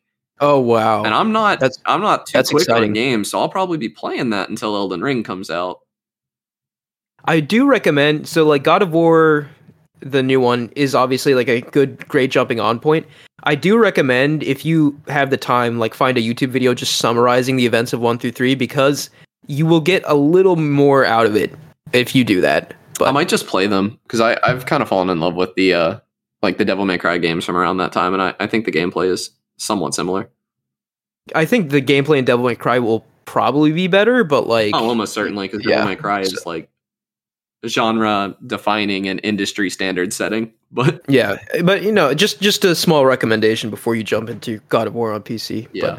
But, but yeah, those are that's everything. Uh, so that's I think 2021 in a nutshell for us. You know, like it's it's funny because when 2021 started, I was like, yeah, this this is gonna be one of those years for video games that's not very good. Totally wrong. Like it was a fantastic year. It was I think it was a good year. It was not like a legendary year, but it was a very good year. it, it was a very good year. I think 2022 has all the, the all the stars are aligning for it to be a legendary year. Yeah, Uh, so it's going to be very exciting. Uh, do we want to get into what we've been playing? uh, uh, yeah, I do. Um, you want me to kick us off or? Yeah, do it. Uh, so I I picked up the Binding of Isaac Repentance recently, and I'm a little late to this party, but I and to be clear, when the, when the Binding of Isaac came out like ten years ago or whatever, I really liked it. Like I fell in love with that game hard. I don't think I really dove into it until like my freshman year of college, which was not ten years ago. That was closer to like six six or five years ago. So like I think Afterbirth had just come out, and I was playing that and I just really liked it. I liked that like there were rewards, like there were special bosses, there were secret characters and everything. I really liked all that. It was kind of genre defining between it and Spelunky. They're like the classic rogue roguelite games or roguelike games, depending on, you know, it's a scale.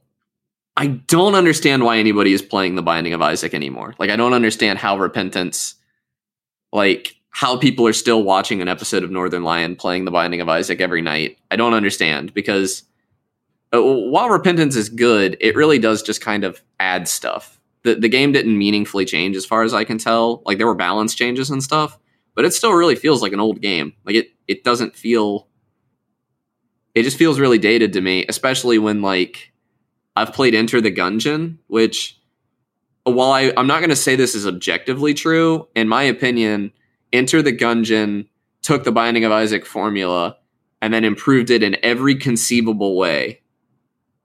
And like it, it just kind of made the binding of isaac in, um just obsolete to me. So i, I was wondering if you guys have any have any take on that because it's really So- weird for me. Like I have actually not played The Binding of Isaac yet. Like I always hear it's kind of like the father of uh roguelikes almost. it, it and And I- i, think Spel- spelunky's considerably Yeah. older than the binding of isaac i think but spelunky classic at least yeah. So I, I definitely been meaning to play it and I know NL's plays it quite regularly. Uh Yeah, But, he's still yeah, beyond that- He, he like just recently because because of like his child. I even think the birth of his child, he didn't miss any episodes of Binding of Isaac. He releases one a day. yeah. he just recently missed a few because his child got sick. Yeah, But yeah, I, I unfortunately I don't have any comments at this time. I just I think it's weird, and I, I almost I was hoping somebody would argue with me because I don't understand it. I don't get how culturally sort of this this game, other than that it was first, how it still takes up so much space in the genre when it's been done so much better, in my opinion. Yeah. And then I kind of want to put it up against Spelunky 2 because I kind of contradict myself here. Spelunky 2 is also just kind of adding stuff to Spelunky 1. It kind of just replaces it, but it's a also I want to point out Spelunky 2 in my opinion kind of replaces Spelunky 1. There's not a lot of reason to go backwards. But Spelunky 2 costs $25 and if you want the full Binding of Isaac experience, I think you're spending more than $60 on that game because you have to buy Binding of Isaac Rebirth, and then you have to buy Afterbirth, and then you have to buy Afterbirth Plus, and then you have to buy Repentance. Interesting. I didn't realize they were like expansions like that. I thought you just bought Repentance and you got everything. I think you can buy Repentance, but it's like a sixty dollar package that includes all the Mm. DLC. So like, kind of wild to me because if you're asking me, Spelunky Two way more fun than the Binding of Isaac Repentance. Uh, love that game, and I think they compare and contrast pretty well because they're from a similar era. Yeah. But also like, I was always gonna like Spelunky Two more. I love platformers Yeah. and stuff.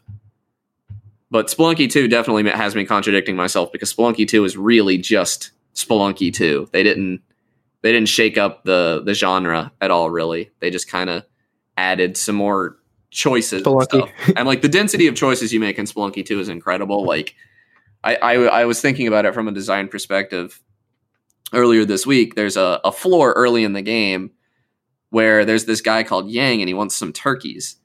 And you there are turkeys on the floor for sure and you have so many options with these turkeys because when you're riding a turkey kind of like yoshi it improves your mobility you can yoshi jump off of it and also if you get hit while riding a turkey the turkey takes the damage instead of you so it's kind of like a, a buffer there. You can also drop a bomb and a bomb will cook these turkeys and there are two of them that you can get for free and you can steal an additional one from yang if you want to fight him and you can cook these turkeys and that's 3 hp or 2 hp if you don't want to fight but if you deliver them to yang then he'll give you a key and there's like a chance at loot and just like this is this all happens within three minutes in the game and like that density of choice is just huge there's so Mhm. many choices you have to make and Spelunky 2 is full of that. You're constantly making significant choices. Whereas in The Binding of Isaac, uh, Repentance, you make like one choice per floor, essentially. The rest is just skillful gameplay. Yeah. And I, I don't know. I've been comparing and contrasting them in my head. I, I'm pretty addicted to Spelunky 2 right now, which is like probably more so now than when it came out, which is kind of funny. But very good. I mean, it's one of those evergreen games, right? Like, Oh yeah, I mean, I was playing It's not- HD, and before that, I was playing Spelunky Classic. Like Spelunky has been a pretty permanent fixture in my life since like 2006 or something. yeah. Very good video game. Uh, still waiting on cross-platform multiplayer, Derek. I uh, I would really like that soon. I can go next. Yeah. If you're done. Yep, go for it. Uh, so, um, I've been playing Loop Hero, good game. which uh, Did you get it was mentioned. on Epic Games? Like, no, I got it on Switch. oh, it was it was free on Epic Games recently. I only I only played like a, it was like on sale. hmm Like I only paid a couple bucks, but like it's a good video. yeah, this is a, this is an interesting game, right? So it, it's it's how would I describe it? It's like a uh, it's like an auto battle. It's an auto battling. Yeah, it's like an idle game, but it's like an auto battling roguelike deck building game. Super on Which- the rogue light side, I would say.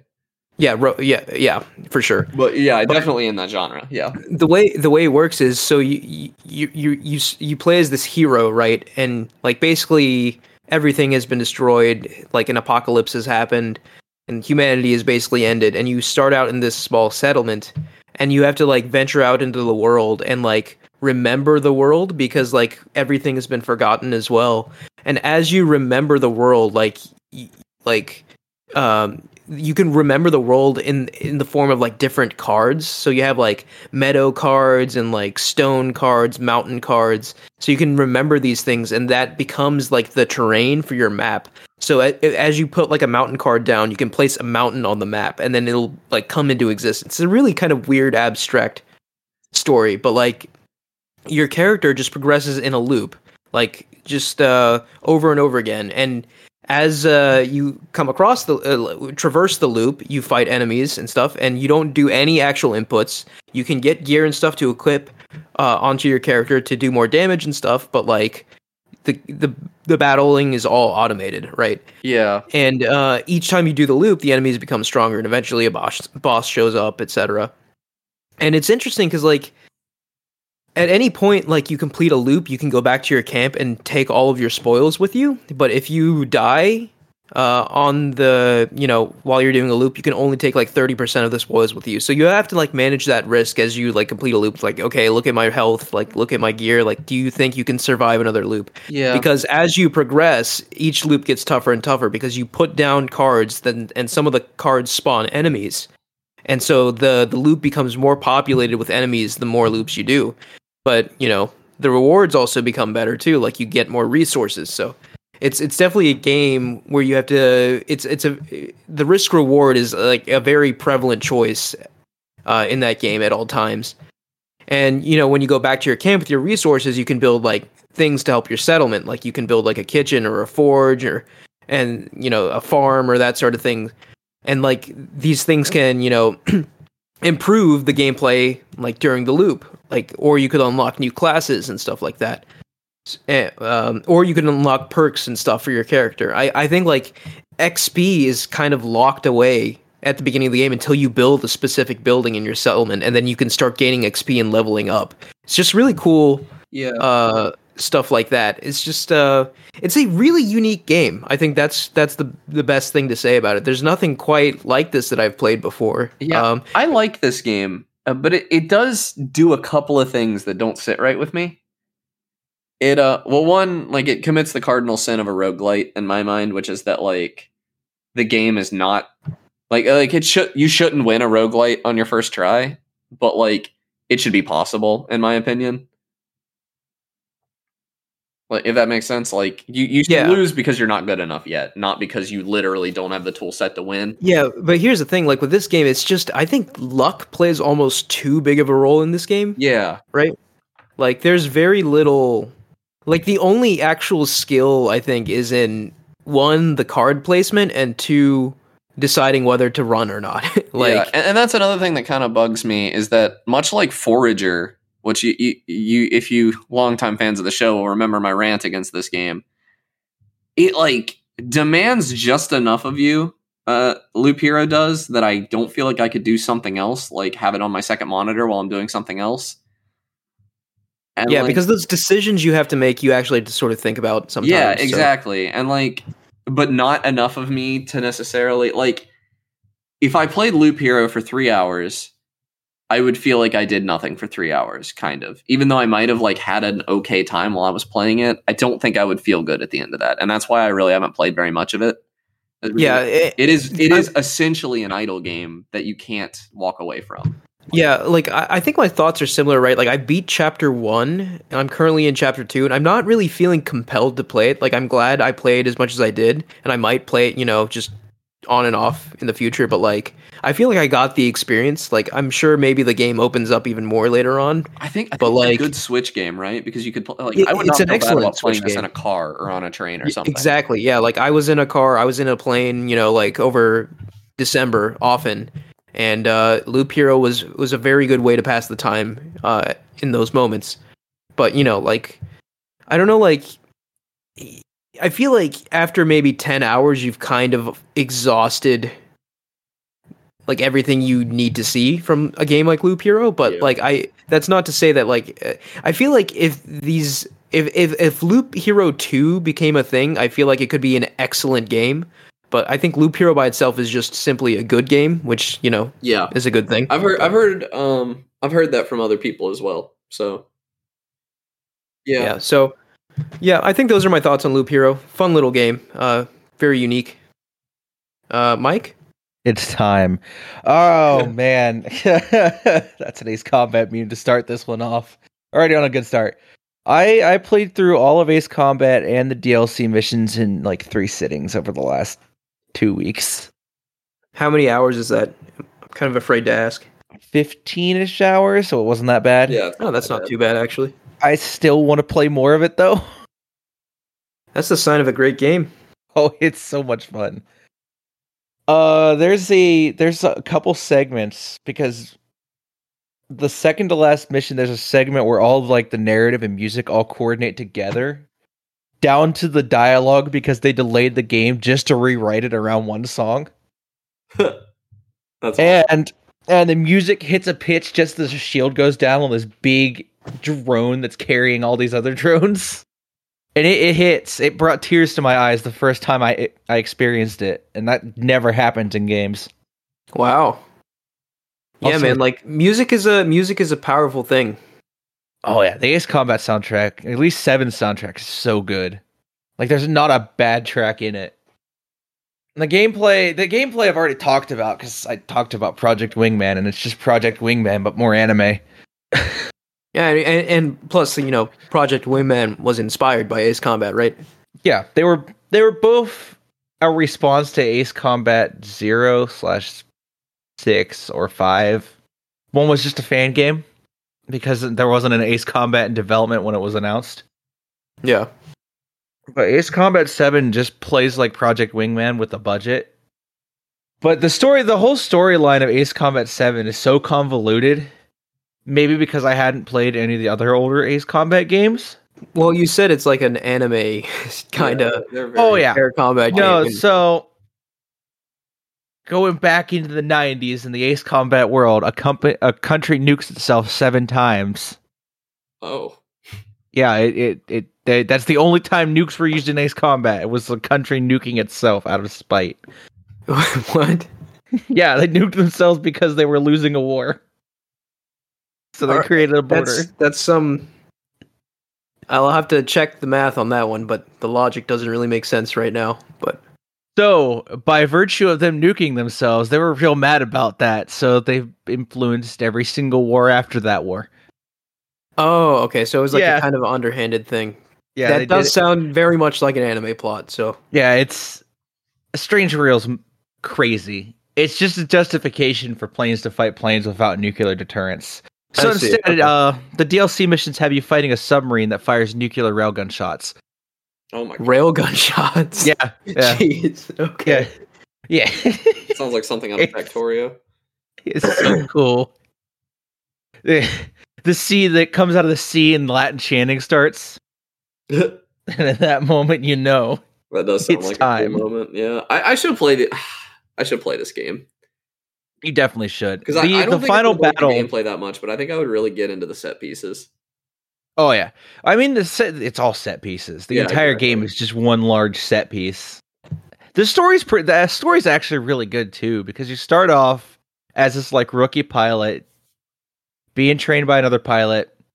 You accidentally, maybe, pr- definitely don't assassinate the ex president with an accidental missile shot. So you're sent to a prison battalion. A prison Where you battalion. spend- Yes, a penal battalion. Oh my god. Like, they're, you're in the middle of a war, so they so they recruit these prisoners to just rev up jets on a runway, and when they come to bomb the runway, they scramble the jets with no weapons to look important to scare the bombers off. Oh my god. So eventually, they start bombing the control tower, and they turn your guns back on.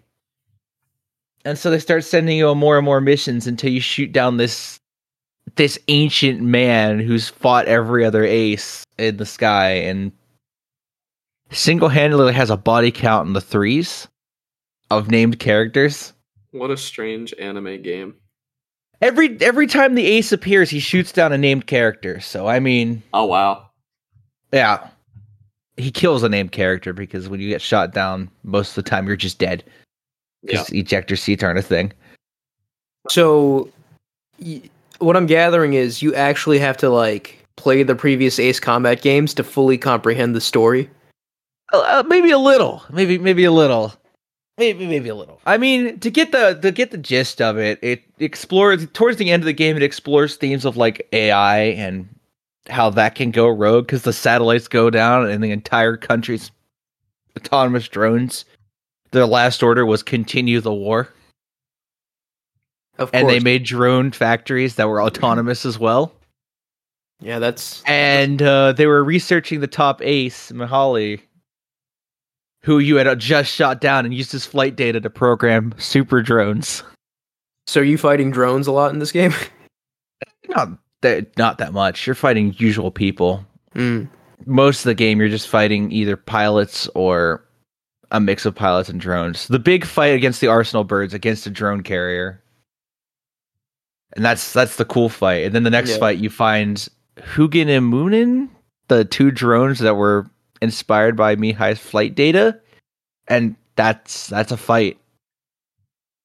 You have this epic choir, this one woman just wailing in the background as the synth is playing in the, the bottom. Then occasionally the strings come back in. You're just like, Ugh.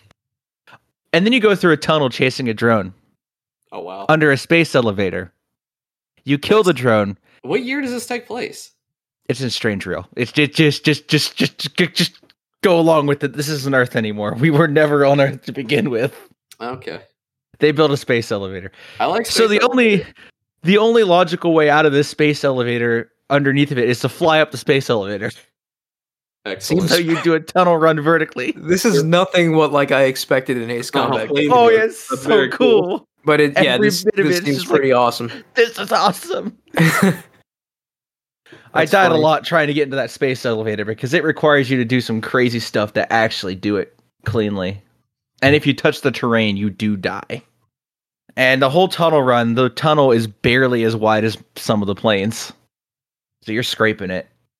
Hmm. Was a great experience from uh, from bottom to top. The entire time I was just excited to play more. That's awesome. It This is Ace sound- Combat Seven, right? Yeah. Now how I got to go back and play up all the against, PlayStation uh, ones. Project Wingman. Like if you had to pick one. Oh, Ace Combat Seven. There's a lot more replayability in Seven That's kind of because what I thought. still have a bunch of named aces to hunt down. Yeah.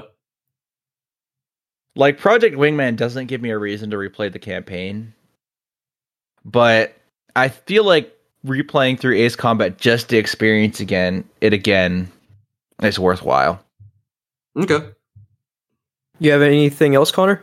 Yeah, I wanted to talk about Halo Infinite's campaign. Have you played it, Mike?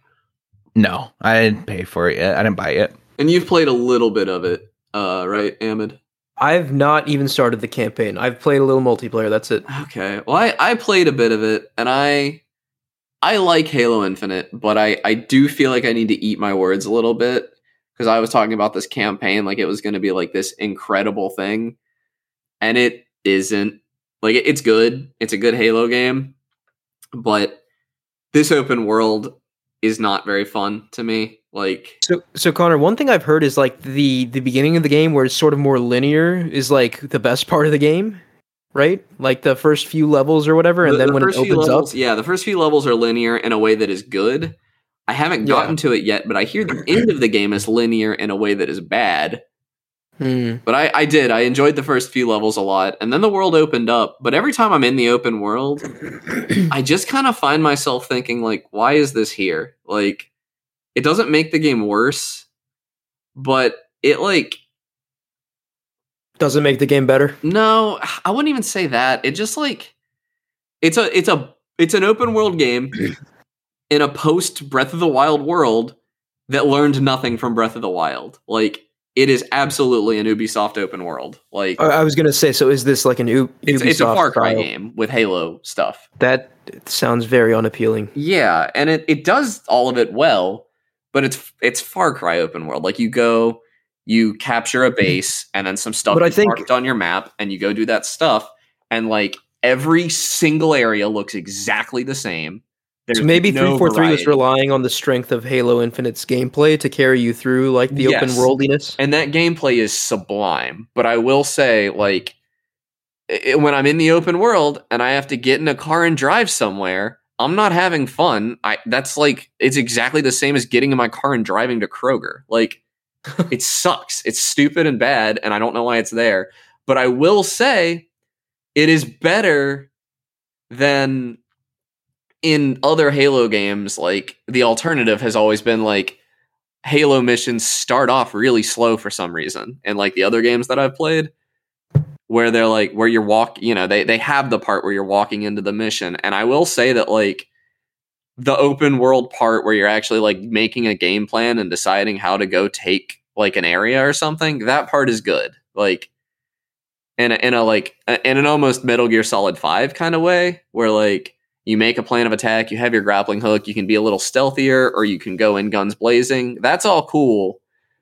But I I I am left wondering if big levels would have been better than an open world because I really just don't care for this open world at all. Like I all the bases really i really feel like it would be better yeah, Yeah. like I, I would prefer that to just an open world where there's little meaningful things to do Yeah, and I to be clear, I haven't spent a ton of time in the open world because I find it extremely boring. And I think it'll be better once co-op is in the game. It is actually kind of damning that this game released without co-op. That kind of sucks. Uh yeah, I don't have a lot. The multiplayer's really good, but that's free. I think it's a hard sell to tell somebody who's not already really into Halo to buy the Halo campaign for sixty dollars, which I'm eating my words a little bit because Mike said that and I called him wrong. And no, it's it's definitely this campaign exists for people who have Game Pass. It's a hard sell at sixty dollars because it's very hmm. feature incomplete. It doesn't have co-op. It doesn't have online. It just Kinda I- I hear disappointing, the you know, like- bad from people who like the Halo story. I'm just kind of like along for the ride. I like the characters. I think the weapon is interesting. That's it's it's interesting. Like I think Microsoft, they it's still like they still have yet to put out like an exclusive that has a like a really good story on the level of like a Sony story. I think. Yeah. Like, I don't think they've done that yet. That said, like to Psychonauts Two gameplay was on this- PlayStation as well. Yeah. the moment to moment gameplay, like the shooting and stuff, is better than any Halo game has ever been, like by a lot. It it feels extremely good, and I Like it, you know, but it, it doesn't. I don't know. Even even when I'm in the missions, I'm having a pretty good time and stuff. Like the actual story missions are all pretty fun for me so far. It's just the open world. Just I don't know. I and and like people I've seen online, a lot of people are saying like comparing it to Breath of the Wild's not fair because that's not what they were going for. But the the developers themselves did at some point literally say that their ambition was to have a Breath of the Wild style open world, and it's not that. Like there are no there are no systems interacting here. Not really. There's no uh, like the the thing that is worst about it for me is that you cannot walk around this open world and find something interesting to do. It's just not possible. You have to open your map and go to a waypoint. Like there's no landmarks. Everything yeah. looks exactly the same. There aren't even biomes in this. It's all like Halo 1 style grassy fields and stuff. and Halo I think one of the strengths about Breath of the Wild and what made that open world so special is that you can be anywhere on that map, not look at a map, and just look look around yeah, you, you can anywhere, look, you can see you can Mountain, find something. You can see the castle. You can you see can find something Peaks. interesting. Yeah, Yeah, like yeah, and this this level design, like or, or not not level design, this world design has zero landmarks. There's no there's nothing. There's no notable piece of geometry in this world. Everything looks exactly the same, and that is it's really bad. It's not. I yeah, I felt like I was looking at the map more so to navigate than I was looking with my eyes, and that is, you know, in a world, in a world that has Breath of the Wild, but even more so than Breath of the Wild, like in a world that has Outer Wilds, and a world that has Sable, like it's not like Outer Wilds has some secret sauce that can't be recreated indie game developers have recreated this already. And the most expensive video game of all time, right? Like couldn't do it. That kind of sucks to me. You know, I I don't like doing this, but I I do want to I think it's worth saying that like we kind of maybe predicted this before Halo Infinite came out like because we said that 343 might just not have the chops to pull it off. Like it's it's a good game, don't get me wrong, but I yeah, think at no, the I want to say day, like all of my complaints are about the open world. The game itself, like this is still like a 7 out of 10, 8 out of 10 game. Like it's really fun. I've enjoyed my time with it. It's just I wanted the open world to be something that it is Yeah. not at all. like the, there were rumblings that this Halo game was going to be legendary, right? Like on the on the scale of something like Halo 2 and 3. But like and obviously the the multiplayer m- might be that, right? But like those games had an excellent campaign and an excellent multiplayer. So, Yeah. And I yeah, I, a little again, short, I like think. as somebody who doesn't care about the Halo story, I have a hard time grading it on that.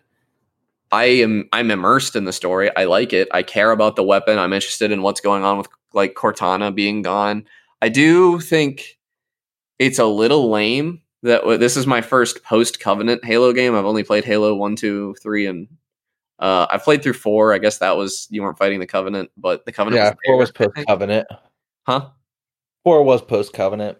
Okay, but like you're fighting the banished now, and like the banished are just the covenant yeah. again. Like not narratively, but like the enemies are it's elites, it's grunts, it's brutes, it's Like, come on, guys.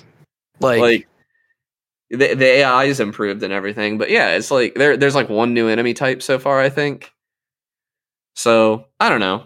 That was a little disappointing for me.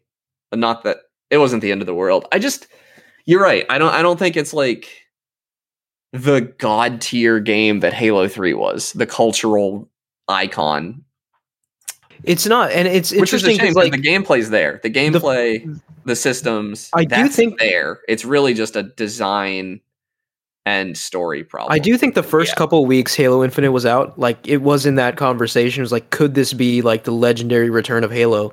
Yeah. And I think you know it's just one of those things where like it lit, it sort of fizzled out after a couple weeks, and now it's just a good game, right? Yeah, I, I I really do think that like the gameplay's there. The mechanic, like when I am in a fight and I am running around with this grappling hook, and I am like like something I've pointed out is like I've heard people say like, man, it doesn't have like the cool cutscenes and stuff that Halo is known for, where you get to see Master Chief be like this total badass.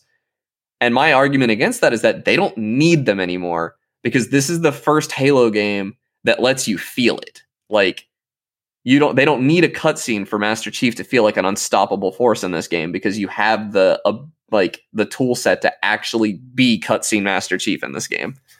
Also, aren't there issues with the cutscenes in this game? I haven't had any. Okay. I, I remember Digital Foundry talking about something like that. I don't know if they resolved that or not. Maybe I haven't had any technical issues with this game other than like one that I'll I'll give them. It's not the game; it's the Game Pass app. One second. And Connor's cat started fighting again. Yeah, our, our third co-host or our fourth co-host. We have three Yeah. of us. Um, but yeah, I I didn't run into any technical issues except the Game Pass app on PC, which is horrible, and it's always been terrible. And I wouldn't use it if Game Pass wasn't such a good service. But like, yeah. the load times were kind of long, and I was like, hey, let me move this game from my hard drive to my SSD so that the load times are shorter. And it just deleted the campaign completely, and all I had was the multiplayer now Mm. like why why did you do that like that was a 40 gig or something download that i had to re-download Oh now. man. I don't know. It, it does feel, unfortunately, it does feel like a lot of the, the time, like PCs, like second class citizens for a lot of first party games, which is kind of wild. But yeah well no yeah the problem is that if i bought it on steam i wouldn't have had this problem steam has a very elegant tool that moves you from you know if you want to move stuff between drives you just click Right. move and it works the the game pass app is just really bad and the windows store is really bad they're unusably bad yeah, it kind of makes me glad that Sony is launching their games on Steam, right? Like, Yeah. just let Steam handle all of that, please. Yeah, because Steam has a good service. I wish, and there there are talks about it all the time that it might happen. I don't think it will, but there are talks that like someday Game Pass will just go through Steam. Like that would be awesome, but I don't think it'll happen. Yeah, I think Microsoft's very, uh, They need their cut of the pie. yeah. Like, yeah. Okay. I don't. Th- I don't think that would be a good deal for Steam, for Valve, or for Xbox to do that. So, hmm but yeah, I mean, Halo Infinite. I know I've ragged on it a bit, but that's because I already said all the good stuff. Like when I was talking about the multiplayer, everything I said then is still true. Like the gunplay in this game, incredible. The game feel, incredible. The the moment to moment gameplay and combat and stuff is incredible. But it really is like an open world where you just have to get in a car and drive, and that's like all it adds to the game for me. See, I definitely will try it uh soonish, I think, right? Like but it's not higher on the list for me than something like Inscryption. No, So- I honestly like. Obviously, I would put Outer Wilds higher on your list if I had a choice, but like Inscryption, definitely, Yeah. yeah. Like, eh, the, Honestly, the, in main this game is the main reason I don't have my I haven't played Outer Wilds yet is because the version I have on PlayStation is locked at 30 frames per second and I don't feel Yeah. like purchasing it on PC. That's like it got put. basically It got put back on Game Pass. Uh, yeah, I, I need to buy Game Pass. Game Pass again then Yeah. to do that, but Yeah. Okay. Yeah, so we That's done with. Halo? Yeah, All right. with Halo. Yeah. One more game for me, and then I'll be done for the episode. I've been playing Hades again. It's a good game. I, Yeah, I'm, so so. There's something in the air, right? Like I've just had a real roguelike itch recently. yeah, I don't know what it is for me. Like, it's just with, with Hades. uh, So it's interesting, right? Coming back to Hades, Hades was like I think the first roguelike I ever played, and since then I've played a lot. And so I feel like I'm a lot more seasoned when it comes to roguelikes. And I can sort of see your criticisms now, Connor. Right? It's it's a little it's a little easy when it's not your first roguelike. Like the difficulty scaling and stuff there. Or or the design of the difficulty is not incredible in my mind. But what I will say, and what Hades kills all other roguelikes on, is the characters are just god tier in Hades. Yeah, you're right. Uh, the voice acting is god tier. The music is god tier. Like the- uh, yeah, I might push back on like the idea that no other roguelike has music as good uh, as Hades, but it is good in Hades. It's just so good in Hades. I But mean, you're like clearly speaking from someone who hasn't seen or hasn't heard the Hiisi bass music from uh, Noita, this is true. This is true. because that that it slaps. It's so good. But the music in Hades just freaking rocks, dude. It gets you so amped. What's her name? The Muse. When you find her, the tree lady, uh, Uh, uh, Eurydice. Eurydice, yeah. Yeah, when you find her, that music just. Oh yeah. So I don't know if you got far enough. Did you discover Orpheus? Yeah, I beat Hades. Yeah. So, or did you get to the part like even after you like beat Hades, you can unlock more stuff? By the Yeah, way, I know. I beat him three times. I didn't do. I think you have to beat him ten or So something. eventually, so if you dive more into Orpheus' story, you find out that like he was like in love with Eurydice or whatever, right? You could also know Greek mythology, but yeah. Yeah. Well, yeah. Yeah, I did know too. that though. Yes. but like uh yeah and like where you are in the game like at the beginning like once you first get him he's just like he doesn't want to sing anymore right? Like cuz he's too depressed right? Mhm. and I, I this is one of those big gaming memories for me. Uh walking into Hades' like uh, courtroom or whatever and seeing Eurydice playing the same or seeing Orpheus playing Eurydice's song. Like that really hit me. Like Yeah. when you finally get him to sing again like that was such a moment. Um, I, I and I think that's important for a lot of reasons too. That's one of the things that Hades does better than pretty much any other roguelike I've played is that hub world that is the the House of Hades. yeah House of Hades yeah Because Spelunky 2 has one. It's not very good. And like none of the other roguelikes I play have that at all.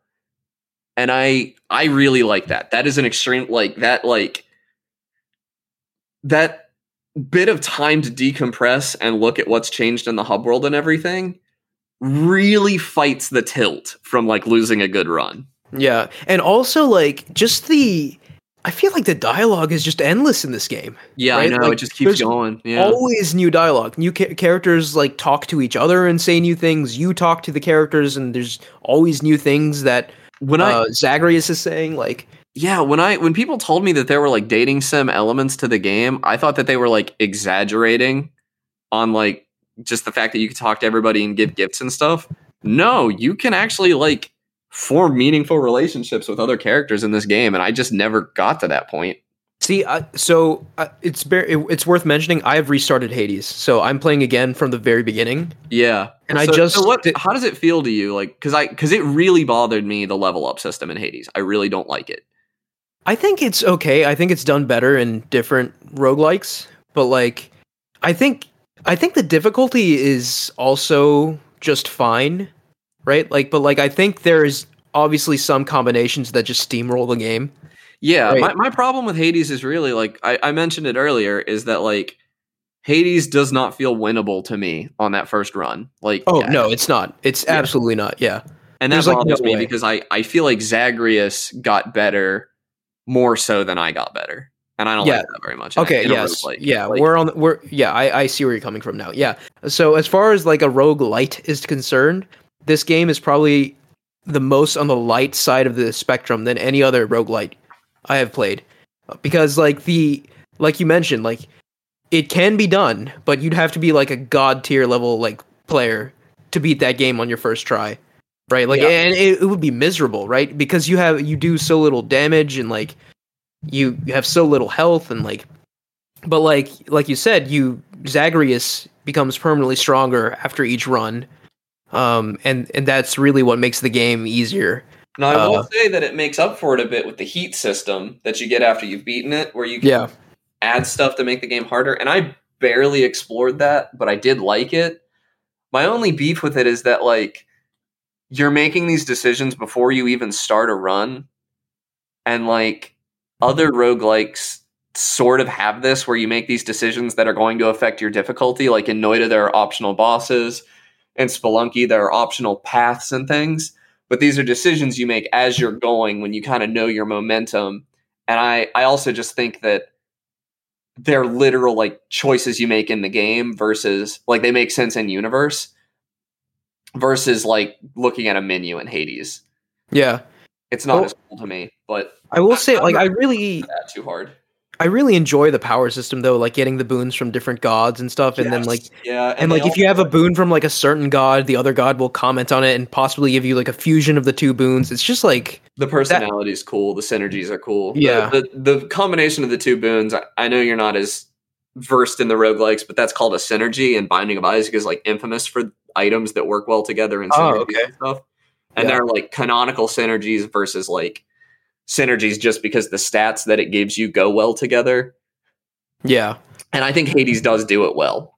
Uh granted, it doesn't do it as much as some of the others, but yeah, I I really like the synergies in Hades. And another thing I'll just comment on is Hades, like the boss himself at the end of the game, he's a hard boss. Like he is, yeah. I uh it took me God, I probably got to him like five times before I finally beat him. yeah, he he is tough. He is no joke. Like even after you beat him once, there's no guarantee you're gonna beat him every time after that. Like I You- see. you- I, I can't agree with that. I have beat him every single time since the first time. Really? Yeah. No, Yeah, that's I, I learned the the case for me. patterns pretty good, and I also just yeah, he doesn't bother me too much now. But I granted they were all good run. Like if I have a run that gets all the way to Hades, it's probably a really good run because I the the the filter for me is still um the Minotaur Elysium. and- Yeah.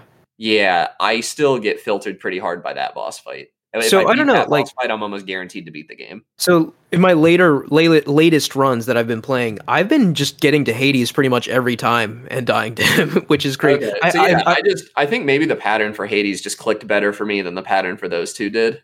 yeah. So Like, I always focus. My first win was with the shield, and you can really cheese him with the shield. Yeah, so my first win on my replay was when I unlocked like an aspect of the shield where you could like throw it and it would like do damage over time or whatever, and it just Yeah. like wrecked everything. But like uh, as far as the Minotaur and the champion go, uh, I always focus the Minotaur down first, and then focus the champion. Like, like if you fight them both at once, they both become stronger like halfway through, and it's just like a mess. yeah, I, I've always beat the Minotaur first as well. Yeah. because I don't think the champion. What he has a name, I can't remember it. But anyway, they both have names. I think. Yeah, but yeah, he's not nearly as bad as the Minotaur is. Although I, I saw that they have a a pretty bonkers thing that they get on a certain heat level that looked really hard. Yeah, so like that's the crazy thing. Like when I first played Hades, I had beaten Hades, you know, like maybe like the boss Hades like three or four times or whatever, and then I put the game down. But like that's not even close to finishing the game, I think. Like there was still so much dialogue being unlocked and stuff. So So you have to win ten times just to get the um the like full ending. yeah. Uh, And then I think there's an epilogue even past that, yeah, maybe. But like yeah, it's just there's so much game here and I think more so than the actual like roguelite mechanics, I think what makes Hades so so special is just the it's it's the presentation and the characters like it is. It is the best story in roguelikes, probably. But Yeah, really.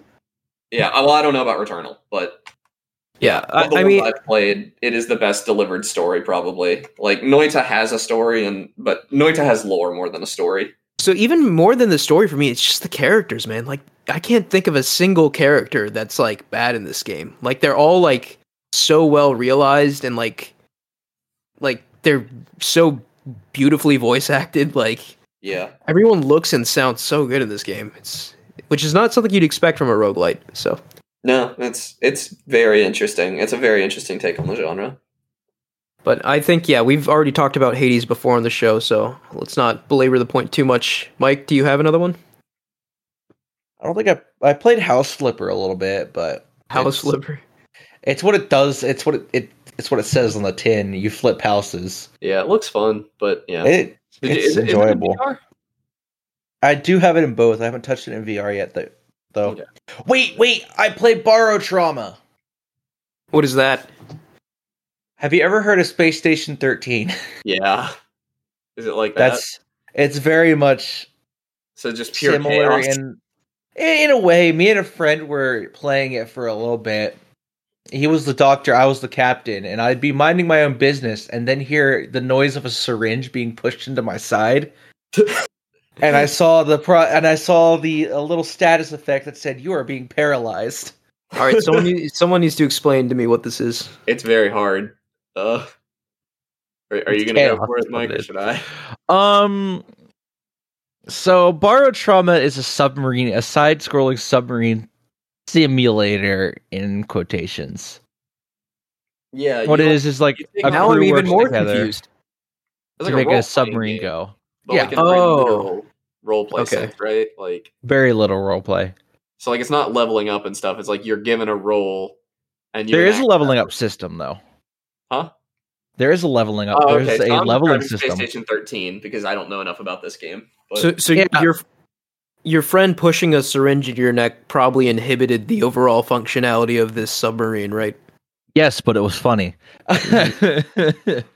That's the thing. It's like Barotrauma. A lot of the fun of Barotrauma is the shenanigans that your crew can get up to because you can also turn on traders. Like the first thing, uh, when we first started, the first thing my friend did because he was the doctor was pull some sulfuric acid out of the cabinet, find the nearest assistant, and then proceed to inject him with sulfuric acid. Security didn't like that. So he was arrested and shot. These were bots. Jeez. God, I kind of want to try this now because Space The Station game- 13 was fun when I played it in high school or whatever, but it, it didn't have the polish. I don't think. It's I really- Barotrauma also does a good job of making you feel claustrophobic and terrified of the outside of the sub because you'll be exploring like an abandoned station and you'll just see stuff flo- float by you, or I, I, you'll start a zombie outbreak. I just got a comment. I'm just like pretty impressed by the fact that Mike has recommended like several different submarine games on this show. like it's it's kind of a marvel. keep finding them. I mean, Barotrauma. Of all the submarine games I've played, Barotrauma is the least submarine submarine game because the only real submarine thing you're doing is in the captain's role, and you're just staring at sonar and trying not to hit cave walls. Yeah, Mm. but you do have a type, Mike, and it is submarine. It's planes. It's not submarines. I've only recommended two submarine games. That's not true. I know I feel like there's more than two. There's only been two. There's only been. no. I'm thinking of Bomber Crew. Bomber Crew is another plane game, but it, it, it is a lot like this. Yeah, it's nothing like this. No. Well, if anything, Bomber Crew is a crew management game. It's like yeah, FTL. it's systemic. Like Yeah.